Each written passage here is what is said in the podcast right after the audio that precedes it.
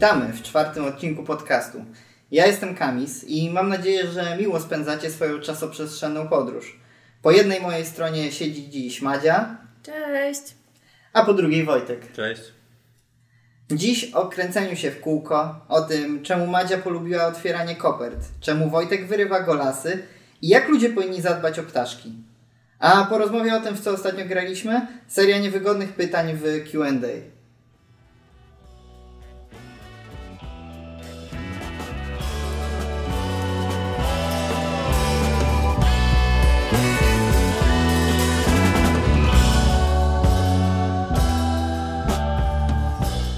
Dzisiaj przed podcastem udało nam się zagrać w Roboderby Express.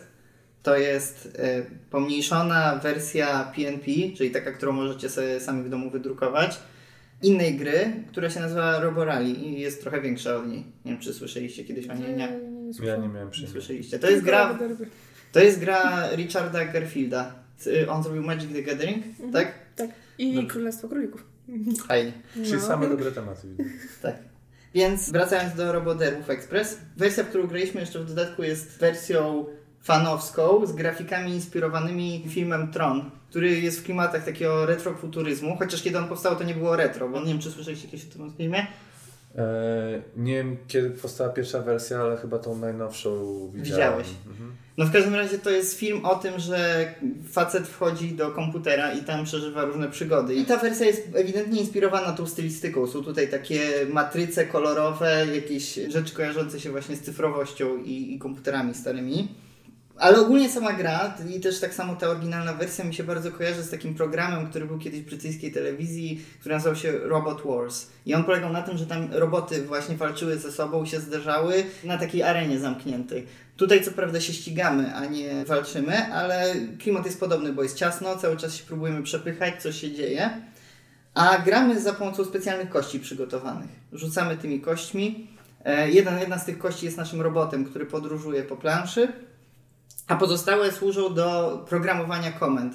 I na takiej planszetce rzucamy kośćmi i możemy wtedy każdą z tych komend użyć lub nie. Jeśli użyjemy, to możemy pozostałe kości przerzucić. I w ten sposób poruszamy naszego robota, strzelamy nim i robimy inne rzeczy. No tak, no i co najważniejsze, gra jest właśnie wyścigiem, więc kto pierwszy dojedzie do mety. Tak, No to- jeszcze musi tam ustać do końca tury, ale to No powiedzmy, tak. rzadko się udaje chyba wymanewrować kogoś z y, stania na samym końcu, bo musisz mieć jakby zaplanowany. Żeby go wypchnąć. Tak, to jest specjalny ruch, to jest specjalne hakowanie. No Pa- właśnie. Pamiętając, że on też się rusza i nie jesteś w stanie przewidzieć, gdzie on na końcu stanie, tak? No właśnie. Znaczy nie no, w Tak, sumie nie wiem jakie akcje ktoś na koniec nie? wyścigu wiesz gdzie stanie, bo on ma metę. W sensie my przemieszczamy się z pola startowego na pole finałowe i wiesz, że on będzie chciał stanąć na tym polu finałowym na końcu. A ja mówię o wymanewrowaniu go na koniec. Ale to jest szczegół. No chodzi o to, żeby dojechać jako pierwszemu na metę. No dobra, chyba wszyscy już graliśmy po raz kolejny w tą grę. Tak. Ty grałaś No. chyba dopiero drugi raz, czy trzeci? Chyba trzeci. Trzeci? No, No, i tak jak ci się się wydaje. dzisiaj grało? No super mi się grało. Znaczy, to jest w ogóle gra, gdzie właśnie y, planujemy te swoje komendy i ja prawie zawsze się kręcę w kółko, bo w międzyczasie inni gracze próbują też uszkodzić te nasze roboty, więc kiedy mam uszkodzonego robota, to blokują mi się kości akcji, które ja muszę wykonać i wtedy mam uszkodzonego robota i co turę zawsze będę wykonywać tą ostatnią akcję taką samą. I zazwyczaj mi się zablokuje akcja z obrotem, co powoduje, że jak mam obrót w prawo, to ja później mam zablokowany, więc wcześniej muszę zablokować obrót w lewo i dla mnie doświadczenie z roboderbami to jest właśnie, że ja zawsze muszę sobie e, zaplanować, żeby przed tym obrotem w prawo mieć obrót w lewo. E, I tam ruchy to wcześniej, nie? E, Więc mi się ta gra kojarzy właśnie z bardzo skręceniem się w kółko. I, gra- próbowa- I próbowaniem wyjechać z tego kąta. Ta gra też ma fajny taki element, nie wiem czy też mieliście takie wrażenie, że fajnie jest oddane w tej grze to jak na przykład idzie wszystko w porządku, nagle jedziesz swoim robotem i każda kolejna jakby rzecz, która ci się zaczyna psuć, się kumuluje jedno na drugim. W sensie Tak. jak ktoś cię pierwszy raz szei, to jeszcze nic się nie dzieje, bo ogólnie jest tak, że wszelkie uszkodzenia i te blokady twoich komend się pojawiają wtedy, kiedy, kiedy ktoś do ciebie strzela laserem, tak? No i em, kiedy ktoś pierwszy raz strzeli, to jeszcze tam nic się nie dzieje, ale potem jak już zaczynają ci się psuć kolejne te systemy w twoich robotach, to potem nagle kręci się w kółko, jeszcze łatwiej jest strzelać kolejnym osobom w ciebie i coraz gorzej jest, w sensie coraz Tak. to się kumuluje. To jest bardzo. bardzo ciekawe, nikt, jak zauważyłam do tej pory, jak graliśmy, nikt nigdy nie chce się wyleczyć z tych obrażeń, bo szkoda akcji, tak? Bo muszę całą wtedy rundę poświęcić na wyleczenie się, ale gdzie, dobrze, ja, ja z tym obrotem dam radę, idziemy dalej, nie ma co ten, stać w miejscu. W efekcie i tak stoimy w miejscu, bo się obracamy. Bo my, bo my tak nie robimy, ale nie wiem, czy to jest dobra decyzja. No tak, właśnie jak tak teraz patrzę, to chyba nie jest to dobre, bo w sumie i tak i tak stoję w miejscu, bo chcę wyjechać, ale blokuje mnie robot Wojtka, tak? Co dzisiaj było bardzo długo, że gdzie przez kilka tur po prostu z Wojtkiem staliśmy w jednym miejscu, bo cały czas się przepychaliśmy w ścianę, bo liczyłam, że dobra, on wyjedzie zanim ja tam wjadę do przodu, zaprogramuję sobie ruch do przodu. Nie, okazało się, że Wojtek nie wyjechał, tylko sobie tam został i bo postanowił zrobić coś innego, więc y, wszystkie później kolejne akcje, jak Wojtek też pewnie myślał, że zrobię coś innego, powodowały, że my po prostu nawzajem się do ścian przepychaliśmy i stoimy w miejscu, a Kamis wyjechał do przodu. Mhm. I koniec końców Kamis wygrał. No właśnie, najciekawsze jest to, że ta gra może być albo bardzo prosta, albo bardzo skomplikowana, bo też wszystko zależy od tego, jak grają twoi przeciwnicy, bo jeżeli w pewnym momencie każdy tak naprawdę tylko chce iść do przodu, no to sobie zaczynamy uciekać i, i kombinować jak najszybciej dojść, ale jeżeli w pewnym momencie się zablokujemy, tak jak dzisiaj, jeszcze pomiędzy trzema blo- blokami, które nie pozwalały nam iść w prawo, w lewo czy do tyłu, to, to się okazuje, że, że my zostaliśmy właśnie z tyłu na, na dwie rundy, gdzie Kamis mógł sobie pozwolić, e, żeby przed nami uciekać. Co prawda udało nam się jakoś powstrzymać jego jedną komendę i zablokować go na laserze, e, czyli kolejnej przeszkodzie, która zaczęła odbierać mu życie. No ale tak jak mówię, że to może być albo bardzo proste, że uciekniesz dość szybko i potem sobie samemu kombinujesz jakiś do mety, a w pewnym momencie może się zablokować, zacząć tracić życie, zastanawiać się właśnie, czy jakoś się odbudować, czy czekać już do śmierci i wracać e, na po- poprzedni e, klocek, z którego możesz ponownie startować. Tu naprawdę trzeba się nagłowić, e, jak z tego wybrnąć. Więc to, to jest o tyle ciekawe i mi się na przykład to podoba w tej grze, że y, zupełnie przed startem gry nie wiesz, jak ona się potoczy i czy to będzie bardzo łatwa dla ciebie gra, czy po 15 minutach nie powiesz, że po prostu ci już w to nie chce grać, bo nie masz co zupełnie zrobić, bo twoi przeciwnicy za ciebie wszystko robią. Chociaż też y, w takim elementem, który zachęca do tego, żeby mimo wszystko do końca grać, jest to, że mamy to hakowanie, o którym już delikatnie wspominaliście, y, że możesz za pomocą pewnych komend psuć pewne systemy Twoim przeciwnikom nawet zdalnie, tak? I to jest bardzo fajne, bo właśnie po pierwsze dzięki temu możecie, na przykład jak ja odskoczyłem, to jeszcze w jakiś sposób chociaż na mnie oddziaływać, bo już powiedzmy, że jestem poza zasięgiem Waszych laserów, żeby mnie strzelać, ale możecie mi coś zepsuć po prostu zdalnie. Ale drugie, co to robi, to jest to, że rzeczywiście, nawet jak Ci bardzo źle idzie, to przynajmniej możesz mieć tą mikrosatysfakcję z tego, że okej, ja wiem, że ja już w tej gry nie wygram, ale mogę przynajmniej siedzieć i po prostu wszystko psuć innym No do tak, to, końca. to jest też gra, gdzie musisz jakby mieć zawzięcie, żeby wygrać, ale no mimo wszystko to jest gra takim potencjałem bardziej imprezowym, gdzie to nie jest gra, gdzie będę e, siedzieć i liczyć sobie dokładnie każdy mój ruch do przodu i tak dalej, tylko przychodzę się tutaj pobawić, więc właśnie ta gra jest najfajniejsza, kiedy my się blokujemy nawzajem i kiedy sobie wszyscy przeszkadzamy, no bo o to chodzi w tej grze, nie? Mhm. Ale to Bo jest samo- rzeczywiście dokładnie to, co mówisz, bo No. dzisiaj jak graliśmy, to ja jestem osobą, która rywalizuje dość często i lubi rywalizować, to dzisiaj zupełnie nie miałem takiej potrzeby, żeby to wygrać. Tylko, że ciekawie. Tak mówisz, bo wygrałem. No, no dobra. Tak szczerze, że w pewnym momencie zauważyłem, że, że dużo ciekawsze jest jakby próbowanie wyjść ze sytuacji, w której jesteś i jeszcze komuś dowalić, nawet tej osobie, która jest najbliżej ciebie, niż na, za wszelką cenę gonić tego, który jest z przodu. Tak, no, w pewnym no, momencie już tak tak naprawdę jesteś zdany na łaskę troszkę tej osoby, która prowadzi, czy, czy, czy ona szybciej czy wolniej dojdzie do tej mety, jeżeli ty się zablokujesz z drugą osobą, tak? Więc w pewnym momencie ty już się zastanawiasz, jak bardziej przeszkodzić tej osobie, która jest obok ciebie, niż e, która jest z przodu. No też Po fakt jest taki, że, że, że jednym z e, utrudnień, które możesz zrobić takiej osobie, no to strzelenie w tą osobę i licząc, że, że strzelisz dwa, trzy razy i zablokujesz parę kości. No ale jak nawet nie jesteś w stanie wycelować w nią, bo jest na tyle daleko, no to też de facto odbierany jest ci element e, jakby próby, próby przeszkodzenia, zaskoczenia tej osoby, tak? A to jest bardzo smutne, jak zaplanujesz sobie strzał w kogoś, a on akurat zamiast pojechać do przodu zrobi skok w bok. I Mhm. takie, o, był tak na strzała, akurat idealnie, nie. Ten, ten strzał by dużo mu nie zrobił, ale taką satysfakcję przyniesie, że Du- tak du- go tak przytyknąć. Dużo bardziej życiowe jest, jak ktoś najpierw zrobi skok w bok, a ty potem do niego strzelisz. No ale mi się osobiście bardzo podoba w tej grze to, jak programujemy te roboty, że z jednej strony, po pierwsze robimy to wszyscy jednocześnie i to jest duży plus, bo tak naprawdę w tej grze praktycznie nie ma oczekiwania na ruch przeciwnika, bo wszyscy równocześnie programujemy. Ok, ktoś może programować troszeczkę dłużej, ale powiedzmy, że to nie jest ilość czasu, przez którą jakoś się bardzo zmęczysz czekając na czyjś ruch. I to jest jeden plus, ale drugi plus tego, że programujemy wszyscy jednocześnie, to jest to, że z jednej strony trochę możesz planować, bo wiesz jakie są komendy. Tych komend nie ma na tyle dużo, żeby na tych kościach nie wyszły w miarę regularnie te komendy, Mhm. które ktoś chce zrobić. I możesz przez to, że tych komend jest tam tylko, nie pamiętam teraz, ale z 8? Nie, nie, nie, nie ma dużo no. więcej, ale po, poniżej Jechać 10. do przodu, obrócić się w lewo, w prawo, o 180 stopni, zablokować komuś komendy, tak? Skakować kogoś. Dokładnie, więc, więc patrząc na planszę jesteś dość łatwo w stanie przewidzieć przynajmniej z grubsza, co ktoś inny będzie zamierzał zrobić i to wziąć pod uwagę w swoich planach, a potem masz jakby ten okres, kiedy realizujemy te komendy i wtedy się okazuje, że jednak tej osobie na przykład coś nie wyszło i całe twoje plany przez to legły w gruzach i to jest po pierwsze bardzo zabawne, ale Tak. po drugie jest taki, daje fajne poczucie równowagi między tym, ile możesz zaplanować, a ile już po prostu jest jakimś efektem przypadku i działań innych graczy, nie? No. No. Nie no, zdarzają się sytuacje, że przez swoje ruchy, chcąc komuś utrudnić, się okazuje, że po jego jednym ruchu ty zaczynasz mu pomagać. bo Zaczynasz Tak, go przepychać tak. do przodu, czy, czy, czy tam można na przykład zamienić albo komuś wyłączyć. Jeżeli ktoś zrobi, bo mieliśmy dzisiaj taką sytuację, że, że jedna osoba, nie będę mówił po nazwiskach, e, się, się zagapiła i komuś odwróciła ruch i się okazało, że ten ruch e, pomógł tej osobie, tak? Więc e, no na pewno trzeba być bardzo uważnym, bo, bo nawet twój najczarniejszy scenariusz może się okazać dla kogoś y, pomocą, a, a, a może komuś jeszcze bardziej przeszkodzić.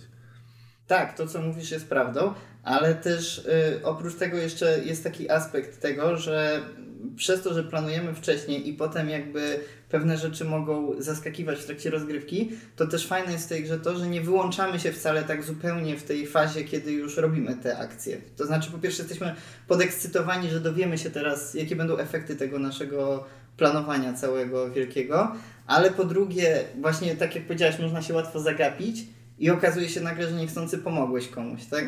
No i to jest też powód, żeby jednak u, u zachować jakieś skupienie. Teraz jak y, rozmawiamy o tej grze, to mi się w sumie skojarzyła z, troszeczkę pod tym względem z ciężarówką przez Galaktykę. Nie wiem, czy graliście kiedyś w taką No, grę? Tak. Grałaś, ty Ja też chyba słyszałem. grałeś, Mhm. nie grałeś? Na pewno słyszałem. Musiałem sobie No i tam jest pamięci. y, też trochę to rozegrane w ten sposób, tylko tam to, ta gra jest trochę dłuższa i masz jakby sporą fazę, kiedy robisz sobie swój statek kosmiczny i potem Mhm. sporą fazę, w której robisz lot tego statku. I nie wchodząc już w szczegóły tego, co jest fajnego, co niefajnego w ciężarówce i nie, nie robiąc zbyt dużej dygresji, mogę tylko powiedzieć, że w tej grze dużo fajniej jest zrobiony ten balans tego, że masz co chwilę na przemian to planowanie i realizowanie i przez to jakby to realizowanie nie jest takim po prostu biernym czekaniem i patrzeniem, że patrzysz powoli, jak się to wszystko rozwija i w sumie nie ma zaskoczeń, bo A, że chodzi ci o to, że w ciężarówce projektujesz ten statek, a później po prostu tylko patrzysz tak naprawdę, tak, co się tak rozsiąść i, i jakby trochę No, emocje troszeczkę siadają. tak. I, I to może no nie, to nie jest no, bardzo uciążliwe. No jest na tej mechanice, co na przykład pokój 25, tak, gdzie będziemy programować swoje akcje i idziemy do przodu, tylko że tutaj jesteśmy ograniczeni tym, jakie te akcje wyrzucimy na kościach, a w pokoju 25 mamy jakby z góry narzucone, ok, mogę sobie wybrać dwie, E, tutaj mamy cztery te akcje. No, więc bardziej jakby z tym mi się skojarzyło niż, Mhm. ni- niż z ciężarówką, ale tak, no, no tak, no to właśnie spokojnie, że, że. Tu też właśnie fajne jest to dla gracza, że tak naprawdę grasz cały czas, że nie ma tych przerw No, e, na czyjś ruch, czy na przykład jak zaplanujesz swój, to potem jest przerwa, bo inna osoba musi zaplanować albo inna osoba musi się ruszyć. Tak naprawdę planujesz, grasz, planujesz, grasz, ruszasz się i cały czas coś się dzieje, więc nie ma tego momentu takich przestojów, co też jest Mhm. dla- dla niektórych na przykład moim zdaniem bardzo ważne, bo niektórzy, którzy się szybko dość nudzą na przykład albo nie lubią czekać, no to takie gry, w których już musisz zaplanować, a potem czekać, aż ktoś się ruszy, potem druga, trzecia, czwarta, bo ty jesteś piąty w kolei, no to już może taka gra trochę odrzucać, a tutaj rzeczywiście y, od początku do końca cały czas coś robisz. Mhm. Tak, tak, to prawda. I to, to zaangażowanie jest podtrzymywane też jeszcze na sekundkę dosłownie wracając do ciężarówki. E, I dlaczego mi się skojarzyło z ciężarówką? To kolejna rzecz, która jest troszeczkę podobna do ciężarówki, to jest to, że ta faza, której, w której czekasz i patrzysz na to, jak to, co zrobiłeś, się zrealizuje, jest śmieszna, jest zabawna. W sensie, że patrzysz na to, jak komuś coś nie wychodzi. Tylko przewaga tutaj roboterów w tej kwestii jest taka, że on, jakby to, jak się psuje te wszystkie plany misterne, jest nie tylko śmieszne, ale jest śmieszne i jakby dla kilku osób jednocześnie i angażuje po kilka osób jednocześnie. W sensie, wy, tak, jak, komu, jak jednej osobie coś nie wychodzi, to nie wychodzi nie tylko jednej osobie, nie śmiejemy się z niego, że on jest przegranym, tylko z dużo, dużo prawdopodobieństwa przez to, że tej osobie nie wyszło, to nagle całej y, rząd, rządowi robotów, który jedzie za nim, też nagle się wszystko tak, popsuje. To, to jest bardzo fajne, szczególnie kiedy zaplanujesz sobie ruch do przodu, że ja wiem, że on na pewno stąd wyjedzie, on mhm. musisz stąd wyjechać, nieważne czy do przodu, czy do tyłu, ten jeden y, klocek się na pewno stąd ruszy i okazuje się, że on się nie ruszy i nagle twoje wszystkie plany kolejne, ponieważ planuje się cztery akcje, więc y, okej, okay, później miał być obrót, ruch i tak dalej i no zamiast wyjechać, nie wyjechałam, bo mi zablokował właśnie to przejście i się obracam tam z tyłu i się cofam w efekcie, bo już nie mogę jakby cofnąć swoich mm. akcji, które zaplanowałam. I wtedy jeszcze bardziej potęguje się to kaskadowanie. Na przykład tak, nagle się obróciłeś nie w tą stronę, okazuje się, że idziesz pod prąd zupełnie. Tak? Dokładnie, no. No, także Roboderwy zdecydowanie emocjonujące, emocjonująca gra, y, bez praktycznie żadnego czekania na swoją turę. Przechodząc dalej, Madzia, słyszałem, że ostatnio grałaś w bardzo gorącą, jak ciepłe bułeczki, grę Moje Miasto. Mam wrażenie, że ostatnio się dużo o tej grze mówi. Pytanie, czy tylko ze względu na autora, ale to pozwolę Ci już że przejąć pałeczkę. Rainer Knizia? E, znaczy, nie wiem, czy ze względu na niego. To przede wszystkim jest e, bardzo prosta gra. Ja pierwszy raz, jak my otworzyliśmy to pudełko i siadamy, mówię, dobra, tłumaczę zasady. Wytłumaczyłam je i takie miałam moment, łapię instrukcję i szukam, o czym ja zapomniałam, bo to niemożliwe, żeby tych zasad było tak mało. Bo to jest gra, gdzie każdy z nas ma planszetkę, e, na której będzie układał swoje miasto e, i po prostu wychodzi karta jakiegoś budynku i my mamy te budynki w takich tetrisowych kształtach i każdy wybiera właśnie ten budynek i stawia go gdzieś na swojej planszetce. Więc stawiamy te same budynki, mamy to samo miasto, tą samą planszetkę, na której musimy obudować, no i mamy te warunki zwycięstwa, tak, żeby dostać punkty, żeby tam jakieś e, pola były zasłonięte, inne były odkryte i tak dalej. I wszyscy gramy cały czas jednocześnie i to jest niesamowite, jak ta gra w swojej prostocie jest fajna. Bo mamy te same budynki, a okazuje się, że e, każdy buduje zupełnie coś innego. Bo jakby pierwszy budynek, postawienie go y, będzie generowało to, gdzie ja mogę postawić kolejne, bo kolejne muszą już przylegać do tego, który już mam. Więc y, każdy postawi nawet ten sam budynek w podobnym miejscu, ale inaczej go wróci, już zupełnie inaczej buduje swoją planszetkę. Ale w moim mieście jakby najważniejsze jest to, że to jest gra legacy. Czyli y, decyzje podjęte w jednej rozgrywce mają wpływ na kolejne rozgrywki. I największe emocje wzbudza to otwieranie tych kolejnych kopert i wyciąganie naklejek. Dochodzą nam naklejki, w zależności od tego, czy wygram, czy na którym miejscu będę. Naklejam kolejne naklejki na swoją planszę i już przy kolejnych rozgrywkach plansza każdego gracza wygląda zupełnie inaczej. I Ale zaczynam... czekaj, bo y, no, muszę zaklarować. Tak, czy, znaczy, czy to jest tak, że każdy ma swoją. Ja nie grałem w tą grę. No. Czy to jest tak, że każdy ma swoją własną planszetkę? Każdy ma swoją własną Aha. planszetkę. I, i, grasz równocześnie w czasie rzeczywistym? Bo powiedziałeś, że jednocześnie gramy, czy, czy w turach po prostu? Yy, nie, no równocześnie wszyscy gramy, w sensie, że yy, jest yy, tura, gdzie wychodzi karta budynku, każdy Aha. bierze ten budynek, stawia budynek na planszy. Okej, okay, wszyscy postawili następna karta, następny budynek stawiamy. E, no i, i to są właściwie wszystkie zasady, nie? Stawianie budynków na planszy. E, ale właśnie to, jak one się rozwija i to, jak dużo musimy kombinować i o ile w pierwszych ruchach to jest takie ok, postawię jak tam trochę na oślep, tutaj coś tam e, ten i tak dalej, ale przychodzi koniec rozgrywki i każdy zaczyna siedzieć i myśleć, jak ja te budynki mam rozstawić, żeby najlepiej zmieścić je wszystkie. Ale właśnie takie mam wrażenie, że to jest gra piękna w swojej prostocie. Że jak mamy duże takie rozbudowane gry, to mogę się czymś zachwycić w tej grze, bo coś nie działa, coś działa, ale okej, okay, wszystko jest okej. Okay. Natomiast yy, w takich małych grach musi działać wszystko. Bo jak coś nie zadziała, to już gra jest taka mech. I właśnie w moim mieście tam no, to działa i sprawia, że ta gra jest tak mega przyjemna, że nam się chce nawet jak jesteśmy późnym wieczorem zmęczeni, to jest takie okej, okay, dobra, to co, gramy w moje miasto? Dobra, bo to jest takie, usiądziemy, rozegramy trzy partie, koniec. I trzy partie to nam zajmą prawdopodobnie półtorej godziny, może. Mhm. Bo je naprawdę no pół godziny. Tak po prostu grę wcale nie jest łatwo zrobić, bo problem polega na tym, że te zasady właśnie muszą działać, ale też musi w nich być jakaś taka głębia, którą wyobrażam sobie, że jest bardzo trudno zaprojektować, to mhm. znaczy, że muszą generować same proste zasady, trudne decyzje i to mhm. jest to jest tak. niełatwe pewnie do uzyskania, ale tak, no, że, a... że w tej grze to się udaje. Tak? tak, to się udaje i jakby e, wyglądem i mechanizmem może trochę przypominać patchworka, gdzie ustawiam sobie, wiesz, e, po prostu tetrisowe kształty kafelki i układam je jeden koło drugiego. Natomiast tutaj e, też sam dobór tych kształtów, jakie mamy, powoduje, że jest takie, na planszetce mam góry, na których nie mogę położyć tych swoich kafelków, i zawsze mam na przykład, jak mam tą Elkę, to takie nie w tą stronę mam ją odwróconą, czy jakiś taki zygzak, mm. czy tak dalej, że y, mam wrażenie, że te kafelki i planszetka momentami jest tak zaplanowane, żeby to było trudne włożenie tych wszystkich kawałków. Y, znaczy jest to oczywiście możliwe, ale żeby jak najbardziej to sobie utrudnić.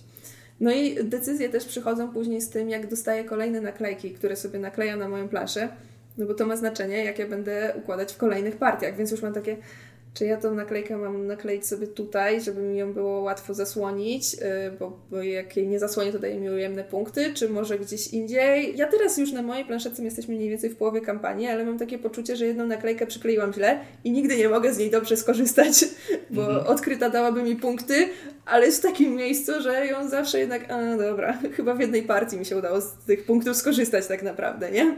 Ale to tak, z tego co opowiadasz, to chyba w tej grze jest zrobione coś fajnego w kontekście tego, że ona jest tym legacy, to znaczy tą serią, tak. która jest mhm. rozwijana, bo jak powiedziałaś na początku, że w grze fajne jest to, że odkrywasz kolejne koperty, to mi się od razu przypomniał mój zarzut wobec niektórych gier typu Legacy, że często jakby to odkrycie koperty samo w sobie jest taką nagrodą, w sensie, że to jest fajne, że odkrywa coś nowego, widzi coś nowego i wow, jakie super, ale to jest taka prosta przyjemność, w sensie taka jak, jak pudełko z czekoladkami, nie? W sensie, o jak kalendarz adwentowy, nie? Że odkrywasz i co tam będzie, albo coś w tym mhm. stylu.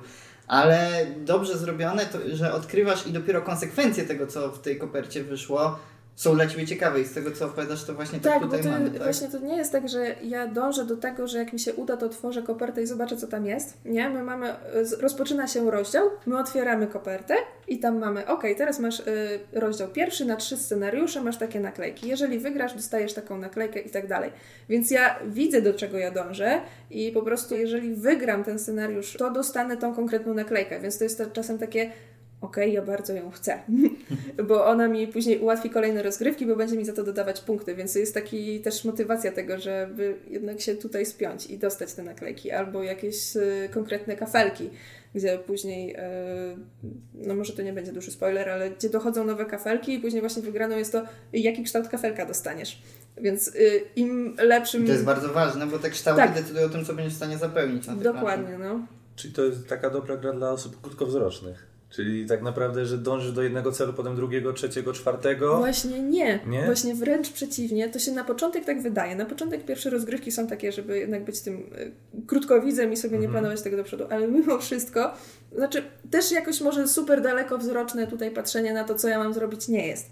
Ale mimo wszystko ja muszę się skupić na tym, które kafeleczki mam gdzie ułożyć. Yy, I to, jak ja sobie ułożę na początku, ma znaczenie w przyszłości, bo coraz więcej nam dochodzi sposobów punktowania za te kafelki, więc nagle już mam takie, ok, to ja tutaj te domki chcę mieć w grupie tako kolorowej, tu chcę mieć taki kolor, ale jednocześnie tu chcę je coś wymieszać i ja muszę zaplanować sobie dokładnie, żeby też tych kafelków jak najwięcej wyłożyć na tą planszę, bo nie chcę sobie spasować, bo mam możliwość często spasowania, że ten kafelek mi nie pasuje nijak i teraz mi przeszkadza, więc ja spasuję, jego nie wezmę. Tylko jak ja go nie wezmę, to znaczy, że tyle elementów, ile ten kafelek miał, tyle nie przykryje na mojej planszy. A każde odkryte puste pole y, to jest minus jeden punkt. No więc ja jednak chcę jak najwięcej tych kafelków wyłożyć, żeby tych mm, ujemnych punktów nie mieć. Mhm.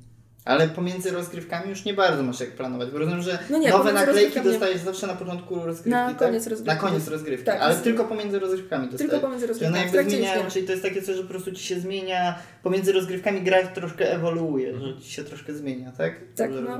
Ale to ciekawe, bo też powiedziałeś, że troszkę przypomina patchworka, a w sumie jak opowiadałaś o tej grze, to ja tylko mam w głowie kartografów, w sensie bardzo dużo widzę podobieństw, no, ale, ale to może... też możesz sobie skojarzyć z patchworkiem, znaczy bardziej no mi się tak. chodzi o to, że są te kształty górach, na tym wszystkim jasne, no, tylko że tu nie rysujesz. Tak, no i patchwork jest taki super totalnie abstrakcyjny, a kartografowie, no to rzeczywiście masz mapę, mega abstrakcyjną, bo każdy rysuje ten sam teren w inny sposób. Eee, A tutaj masz mapę miasta, tak? Każdy buduje swoje miasto, jak ono będzie wyglądało. No i co która ono wygląda inaczej. Mhm.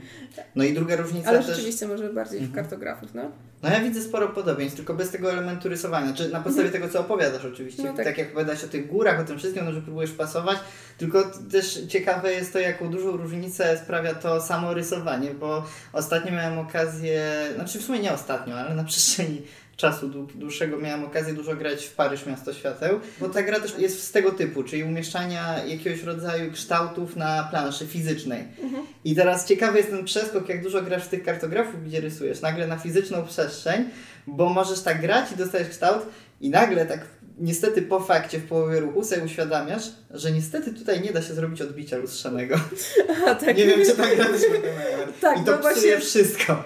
To jest takie, żeby to było w drugą stronę odgięte, żebym ja to mogła obrócić. Ten kapelek, no. Jak grając tą grę dużo, jeszcze ciągle łapię się na tym, przez to, że nie wiem, jakoś tak kartografowie mi weszli w głowę, że wiem o tym, że tak jest, ale i tak przychodzę do momentu, kiedy trzeba wyłożyć i czekaj, jak ja to miałem położyć? Nie, nie pasuje i obracasz ten kafelek. No rzeczywiście e, były takie momenty, kiedy grasz w to i takie nagle, a nie, moment, ten kafelek jednak nie pasuje. No ale to chyba się trzeba już po prostu oswoić z grą. Przestawić się z tych kartografów na właśnie moje miasto czy na Paryż. Przeszłaś już całą? Nie, grę? jestem mniej więcej w połowie, bo właśnie to jest taka gra, której nie czujemy, że musimy ją koniecznie przejść całą. My też gramy w trójkę, więc to wygląda trochę tak, że dzwonimy do naszej sąsiadki, która dużo w planszówki nie gra.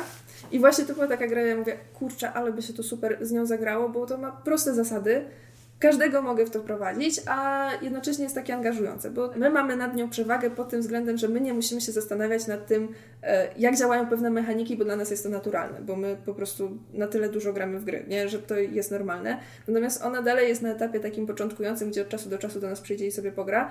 I właśnie moje miasto jest tą grą, gdzie ona się nie musi skupić na tym, żeby zapamiętać zasady, tylko już może rzeczywiście się skupić na taktyce. A ona jest osobą, która potrafi nas naprawdę rozgromić, jeżeli właśnie nie musi y, się skupiać na, na tym, żeby jeszcze pamiętać te zasady. Mm -hmm. No I tak, w ogóle, to jest zniechęcające. Jak no, musisz przejść przez zasady, żeby w ogóle mieć równe zasady walki, nie? W sensie, że tak, że, że musisz jeszcze o czymś pamiętać, o czym dla, co dla innych jest oczywiste, nie? Mm -hmm. No i właśnie mam wrażenie, że też mnie zachwycają strasznie i łapią za serduszko te takie małe, proste gry logiczne, ale proste pod względem zasad, a nie pod względem kombinowania. Tak jak mnie zachwycało miasteczko, gdzie można się tyle nakombinować i nablokować, gdzie lubię kartografów, chociaż tam nie ma aż tak dużo kombinowania jak w miasteczku czy w moim mieście, tak właśnie moje miasto też mnie zachwyciło tą prostotą, nie? A tyle Azul na przykład też jest niby prostą gierką logiczną, ale mam takie wrażenie, że tych zasad ma troszkę zbyt wiele, a rozgrywka już sama to, co mam zrobić w trakcie gry, nie jest aż te, tak angażujące w to, co mam zrobić. Mhm. Na pewno jest poczucie, że to jest trochę inny jakby pułap, inny, tak. inny rodzaj gry, w sensie tak. już nie wchodząc w to, które jest lepsze, bo to wiadomo, że no tak. różne ludzie mają preferencje, to na pewno jest poczucie, że Azul to jednak jest już taka gra, gdzie trochę jest, pojawia się już ta bariera, że trzeba trochę jakby przejść przez te zasady, tak, rozumieć. One dalej są, niby proste, ale jakby y, już samo kombinowanie tego, to jest, w Azulu mam takie poczucie, że to jest e, gra, którą mogę wyciągnąć e, do kawy, herbaty i sobie porozmawiać i w międzyczasie poprzestawiać klocki, bo nie muszę się nad tym aż tak skupiać, chociaż jest to gra logiczna. Natomiast y, właśnie moje miasto czy miasteczka to są gry, gdzie siedzisz w pełni skupiony na swojej planszetce, gdzie mam co ułożyć i to mnie zachwyca w tych małych grach, kiedy ja mam tak malutko zasad, ale muszę się rzeczywiście na tym skupić, co gdzie ułożyć i rzeczywiście mój błąd później odbije się na tym, nie? A i w sumie te, z tego, co teraz powiedziałeś, zauważyłem, że w tej grze nie ma interakcji, prawda? Nie. Nie ma. Nie, każdy układa sobie. Teraz próbuję sobie przypomnieć, czy może coś nie było, ale nie, nie, nie ma. Mhm. No dobra, ale pozostając cały czas w temacie prostych małych gier, które być może mają zaskakującą głębię. Wojtek, y, podobno grałeś ostatnio dużo w inną tego typu grę, a mianowicie w e, fasolki? Fasolki, dokładnie. Czyli przechodzimy z miasta troszkę na tereny wiejskie. E, stajemy się farmerami, którzy muszą zaplanować i rozgospodarować swoje karty, a kartami są różnego rodzaju fasolki. Jest to gra e, typowo karciana, jest bardzo emocjonująca, mimo że nazwa jest bardzo przyjemna, jest bardzo emocjonująca. Jest to gra, która psuje relacje i kończy związki. I teraz y, zwracam się do osób, które grały w tą grę i tak się nie stało. źle graliście w tą grę. To Myślę, chyba... że potrzebny jest szantaż, tak? Właśnie, ja mam poczucie, że chyba może to jestem właśnie ja, że źle grałam w Źle tę grę. grałeś w tą grę. Tak. Już, już zaraz wytłumaczę No. dlaczego. E, mówiąc e, o zasadach, e, ta gra polega na sadzeniu e, różnego rodzaju fasolek. E, Są to przeróżne, są to kowboje, czy to są e, ogrodnicy, są to pijacy chociażby, e, bardzo, czy bokserzy, czy golasy. Więc jak widzicie, to są bardzo przyjemne nazwy, które To są po- nazwy fasolek. to są nazwy fasolek, tak. To są nazwy prawdziwych fasolek i musimy je sadzić. Sadzimy je w swojej turze mm, ze swoich pięciu kart, które mamy na ręku. Wykładamy dwie pierwsze i mamy za zadanie je posadzić na swoim małym paletku. Każdy na polu ma dwa lub trzy miejsca w zależności od tego, ile osób gra. Jeżeli gramy w trzy osoby, są to trzy miejsca na polu. Jeżeli gramy w cztery lub pięć osób, są to po dwa miejsca na polu. Musimy posadzić fasolkę, więc to jest o tyle dość strategiczna gra, która mm, zmusza nas do myślenia i planowania, ponieważ niezależnie co się zie- dzieje, czy palą, czy krzyczą, czy, czy chcą nam coś zabrać, my musimy posadzić jakąś fasolkę. Tu wchodzą elementy dalej negocjacyjne, ponieważ jeżeli nie chcemy posadzić tej, którą mamy na ręku, możemy zacząć się wymieniać, czyli do, co, do, dlatego powiedziałem, że tutaj mogą się psuć relacje, kończyć związki, bo musimy zacząć się wy, wymieniać z partnerami gry różnymi fasolkami. Dajmy na to przykład, y, ja zaczynam zbierać wspomnianych już pijaków, więc żeby nie musieć ich wyrzucić ze swojego pola, żeby zasadzić kolejną inną, staram się jak najczęściej dobierać i mieć na ręku pijaków. W momencie, kiedy ich nie mam, mogę zacząć negocjacje z osobami z gry, pytając, czy słuchajcie, ma ktoś pijaków? Ja mogę wam sprzedać na przykład bokserów. A przypomnij mi, bo ty próbujesz jakby koniecznie nie wysadzać fasolek, dlatego że jak wysadzisz to, bo tobie zależy na tym, żeby zebrać jak najwięcej Tak. jednego rodzaju, tak? Dokładnie. Jak wysadzisz, to możesz stracić jakby dużą jakąś Dokładnie ilość tak. rodzaju. Yy, Każda fasolka jest ileś warta. Jest to równoznaczne z siłą fasolki i ilością fasolek w talii. Im więcej jest fasolek w talii, tym mniej są warte i tym mniej punktów nam dają. Czyli na przykład jest taki ogrodnik, których w grze jest sześciu, jest sześciu ogrodników, czyli sześć tylko takich kart. I sadząc już dwóch ogrodników, jeden y, po drugim, możesz zdobyć trzy punkty, a za trzech ogrodników już cztery punkty. Porównując z kowbojami, gdzie jest ich 20, żeby zdobyć 4 punkty, musisz zasadzić ich 10. Tak? Czyli jak widać, jest tu ogromna dysproporcja między najsilniejszą a najsłabszą kartą. I polega to na tym, żeby zasadzić i przemyśleć przede wszystkim, co tak naprawdę chcesz zbierać. Wiesz mniej więcej, ile jest danych fasolek w talii, ile może ci przyjść na rękę i musisz podjąć decyzję, czy sadzisz właśnie słabsze fasolki, bo wiesz, że będziesz miał ich dużo i będziesz mógł sadzić na sobie, czy ryzykujesz i starasz się posadzić tą silniejszą fasolkę, licząc, że w procesie negocjacyjnym te słabsze, których nie zbierasz, będziesz w stanie po prostu komuś odsprzedać lub wymienić za sil, silniejszą kartę. No niestety czasem wygląda to tak, że posadzisz y, dwie mocy na początku i nikt nie chce Ci pomóc, a do, do Tobie na rękę przychodzą tylko słabsze karty, więc niestety też tych silnych musisz się pozbyć i ani nie dostaniesz za nie punktu i wiesz też, że z talii po prostu się ich pozbyłeś. Więc to jest o tyle ciekawa gra, że tak jak mówiłem, że nie dość, że musisz zaplanować, co chcesz sadzić, to musisz jeszcze dodatkowo negocjować i rozmawiać z osobami w ciągu całej gry, w, czasie swojej tury, ale czasem też w czasie ich tury. Proponować, że to może im coś sprzedać, może macie coś fajnego, to my się wymienimy, żeby cały czas tą swoją talię, którą masz na rękach, a przypominam, masz tylko 5 kart, żeby ją tak ułożyć, żeby w swoim następnym ruchu móc wyłożyć e, przed siebie fasolki, które tak naprawdę chcesz zasadzić, lub jesteś pewien, że komuś sprzedasz, a żeby nie mieć na ręku tych fasolek, które ci po prostu pokrzyżują plany. Ja bardzo dawno grałem w tą grę, ale teraz jak mi opowiadałeś o tej grze, to bardzo dobrze mi ją przypomniałeś. W sensie mam takie flashbacki. Grałem w tą grę, rzeczywiście, pamiętam ją. I rzeczywiście ona jest bardzo prosta, z tego co pamiętam, ale ona dobrze robi jedną podstawową rzecz dla tego, żeby w ogóle negocjacje były możliwe i emocjonujące. Czyli to, o czym już powiedziałeś, że te fasolki w ramach gry stają się nierówne, jeśli chodzi o wartość. W sensie, że mają bardzo subiektywną wartość dla ciebie.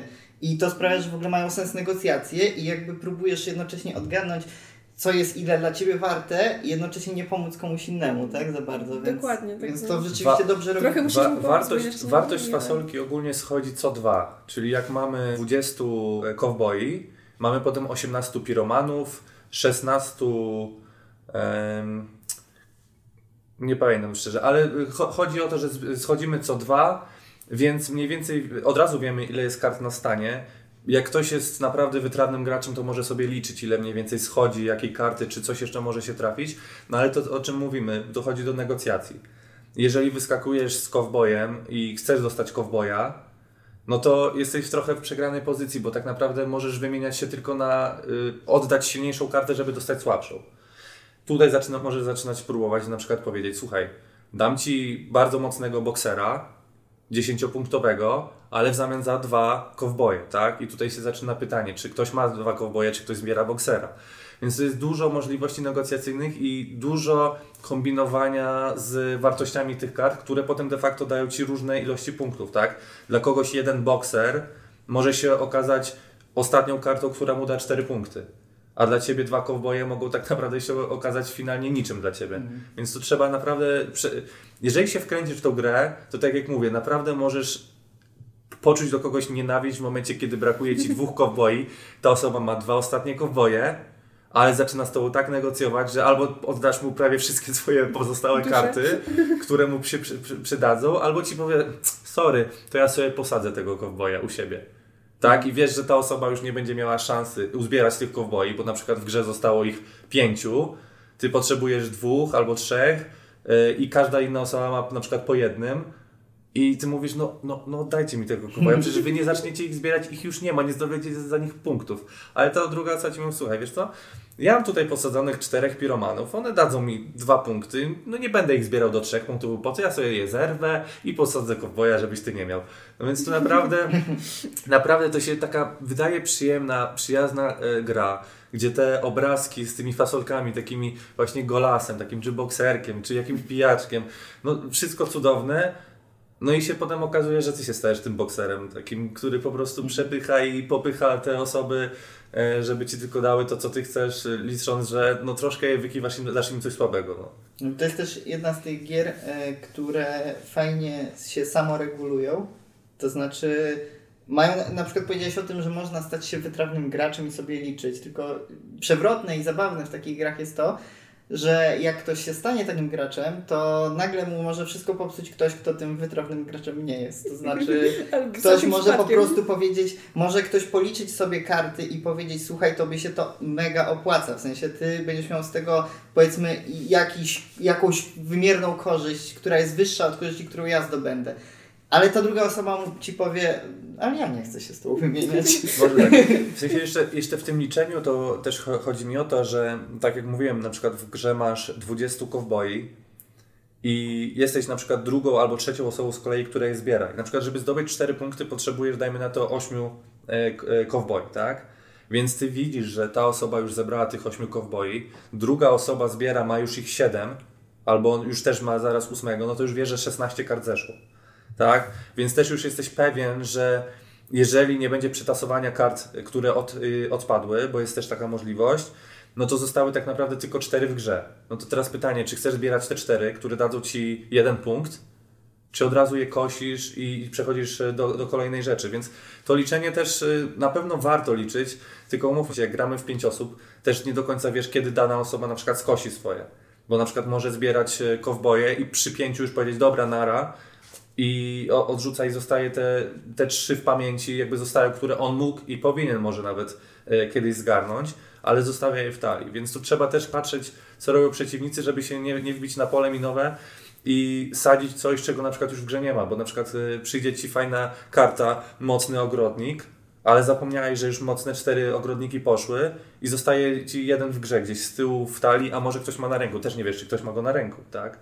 Więc, y, więc trzeba na pewno też patrzeć y, pod tym kątem, mm, może nie całkowicie liczyć y, wszystkim, patrzeć na ręce, co, co zrobili, co mają, bo, bo się pogubisz, ale mniej więcej orientować się w tym, co już zeszło, co mogło jeszcze zostać, żeby też się nie, nie, nie władować właśnie na minę i koniec końców nie zdobyć żadnego punktu tylko dlatego, że zbierasz coś, czego tak naprawdę w talii już nie ma i liczysz, a może przyjdzie, może przyjdzie, może przyjdzie i nie przychodzi. Ale jednocześnie równolegle do tego liczenia musisz też jakby kontrolować sytuację taką społeczną. W sensie, że to chyba jakiś jest też taka część wspólna tych dobrych, prostych, logicznych gierek, że udaje się często w takich grach nanosić jakieś własne obserwacje, jakby gracze wnoszą swoją własną grę, swoje własne emocje, jakieś Mhm. doświadczenia, relacje swoje i tak dalej. I na przykład możesz sobie policzyć wszystko, co daje ci przewagę, bo się orientujesz w tym, co się dzieje, ale jeśli się wyłączysz kompletnie z tego, co się, zwłaszcza jak grasz na więcej graczy i się wyłączysz z tego, co się dzieje nad stołem, to możesz nagle, może ci zabra- zabraknąć argumentu w, w głowie, żeby przekonać kogoś, żeby z tobą pohandlował. No bo i właśnie pod tym względem ja mam wrażenie, mnie jakoś fasolki nie zachwyciły, bo jakby... mm, Wolisz swoje spokojne, po cichutku liczenie. Ale nie, nawet właśnie chodzi o to, że tu tego liczenia chyba nie ma aż tak dużo, żeby ono Mhm. było dla mnie satysfakcjonujące. No A jeżeli właśnie gracze nie są aż tak super zaangażowani i nie ma tych negocjacji nad stołem, to ta gra dużo traci. I ja miałam takie rozgrywki w fasolki, co prawda bardzo dawno temu, więc może się okazać, że to jednak jest dobra gra.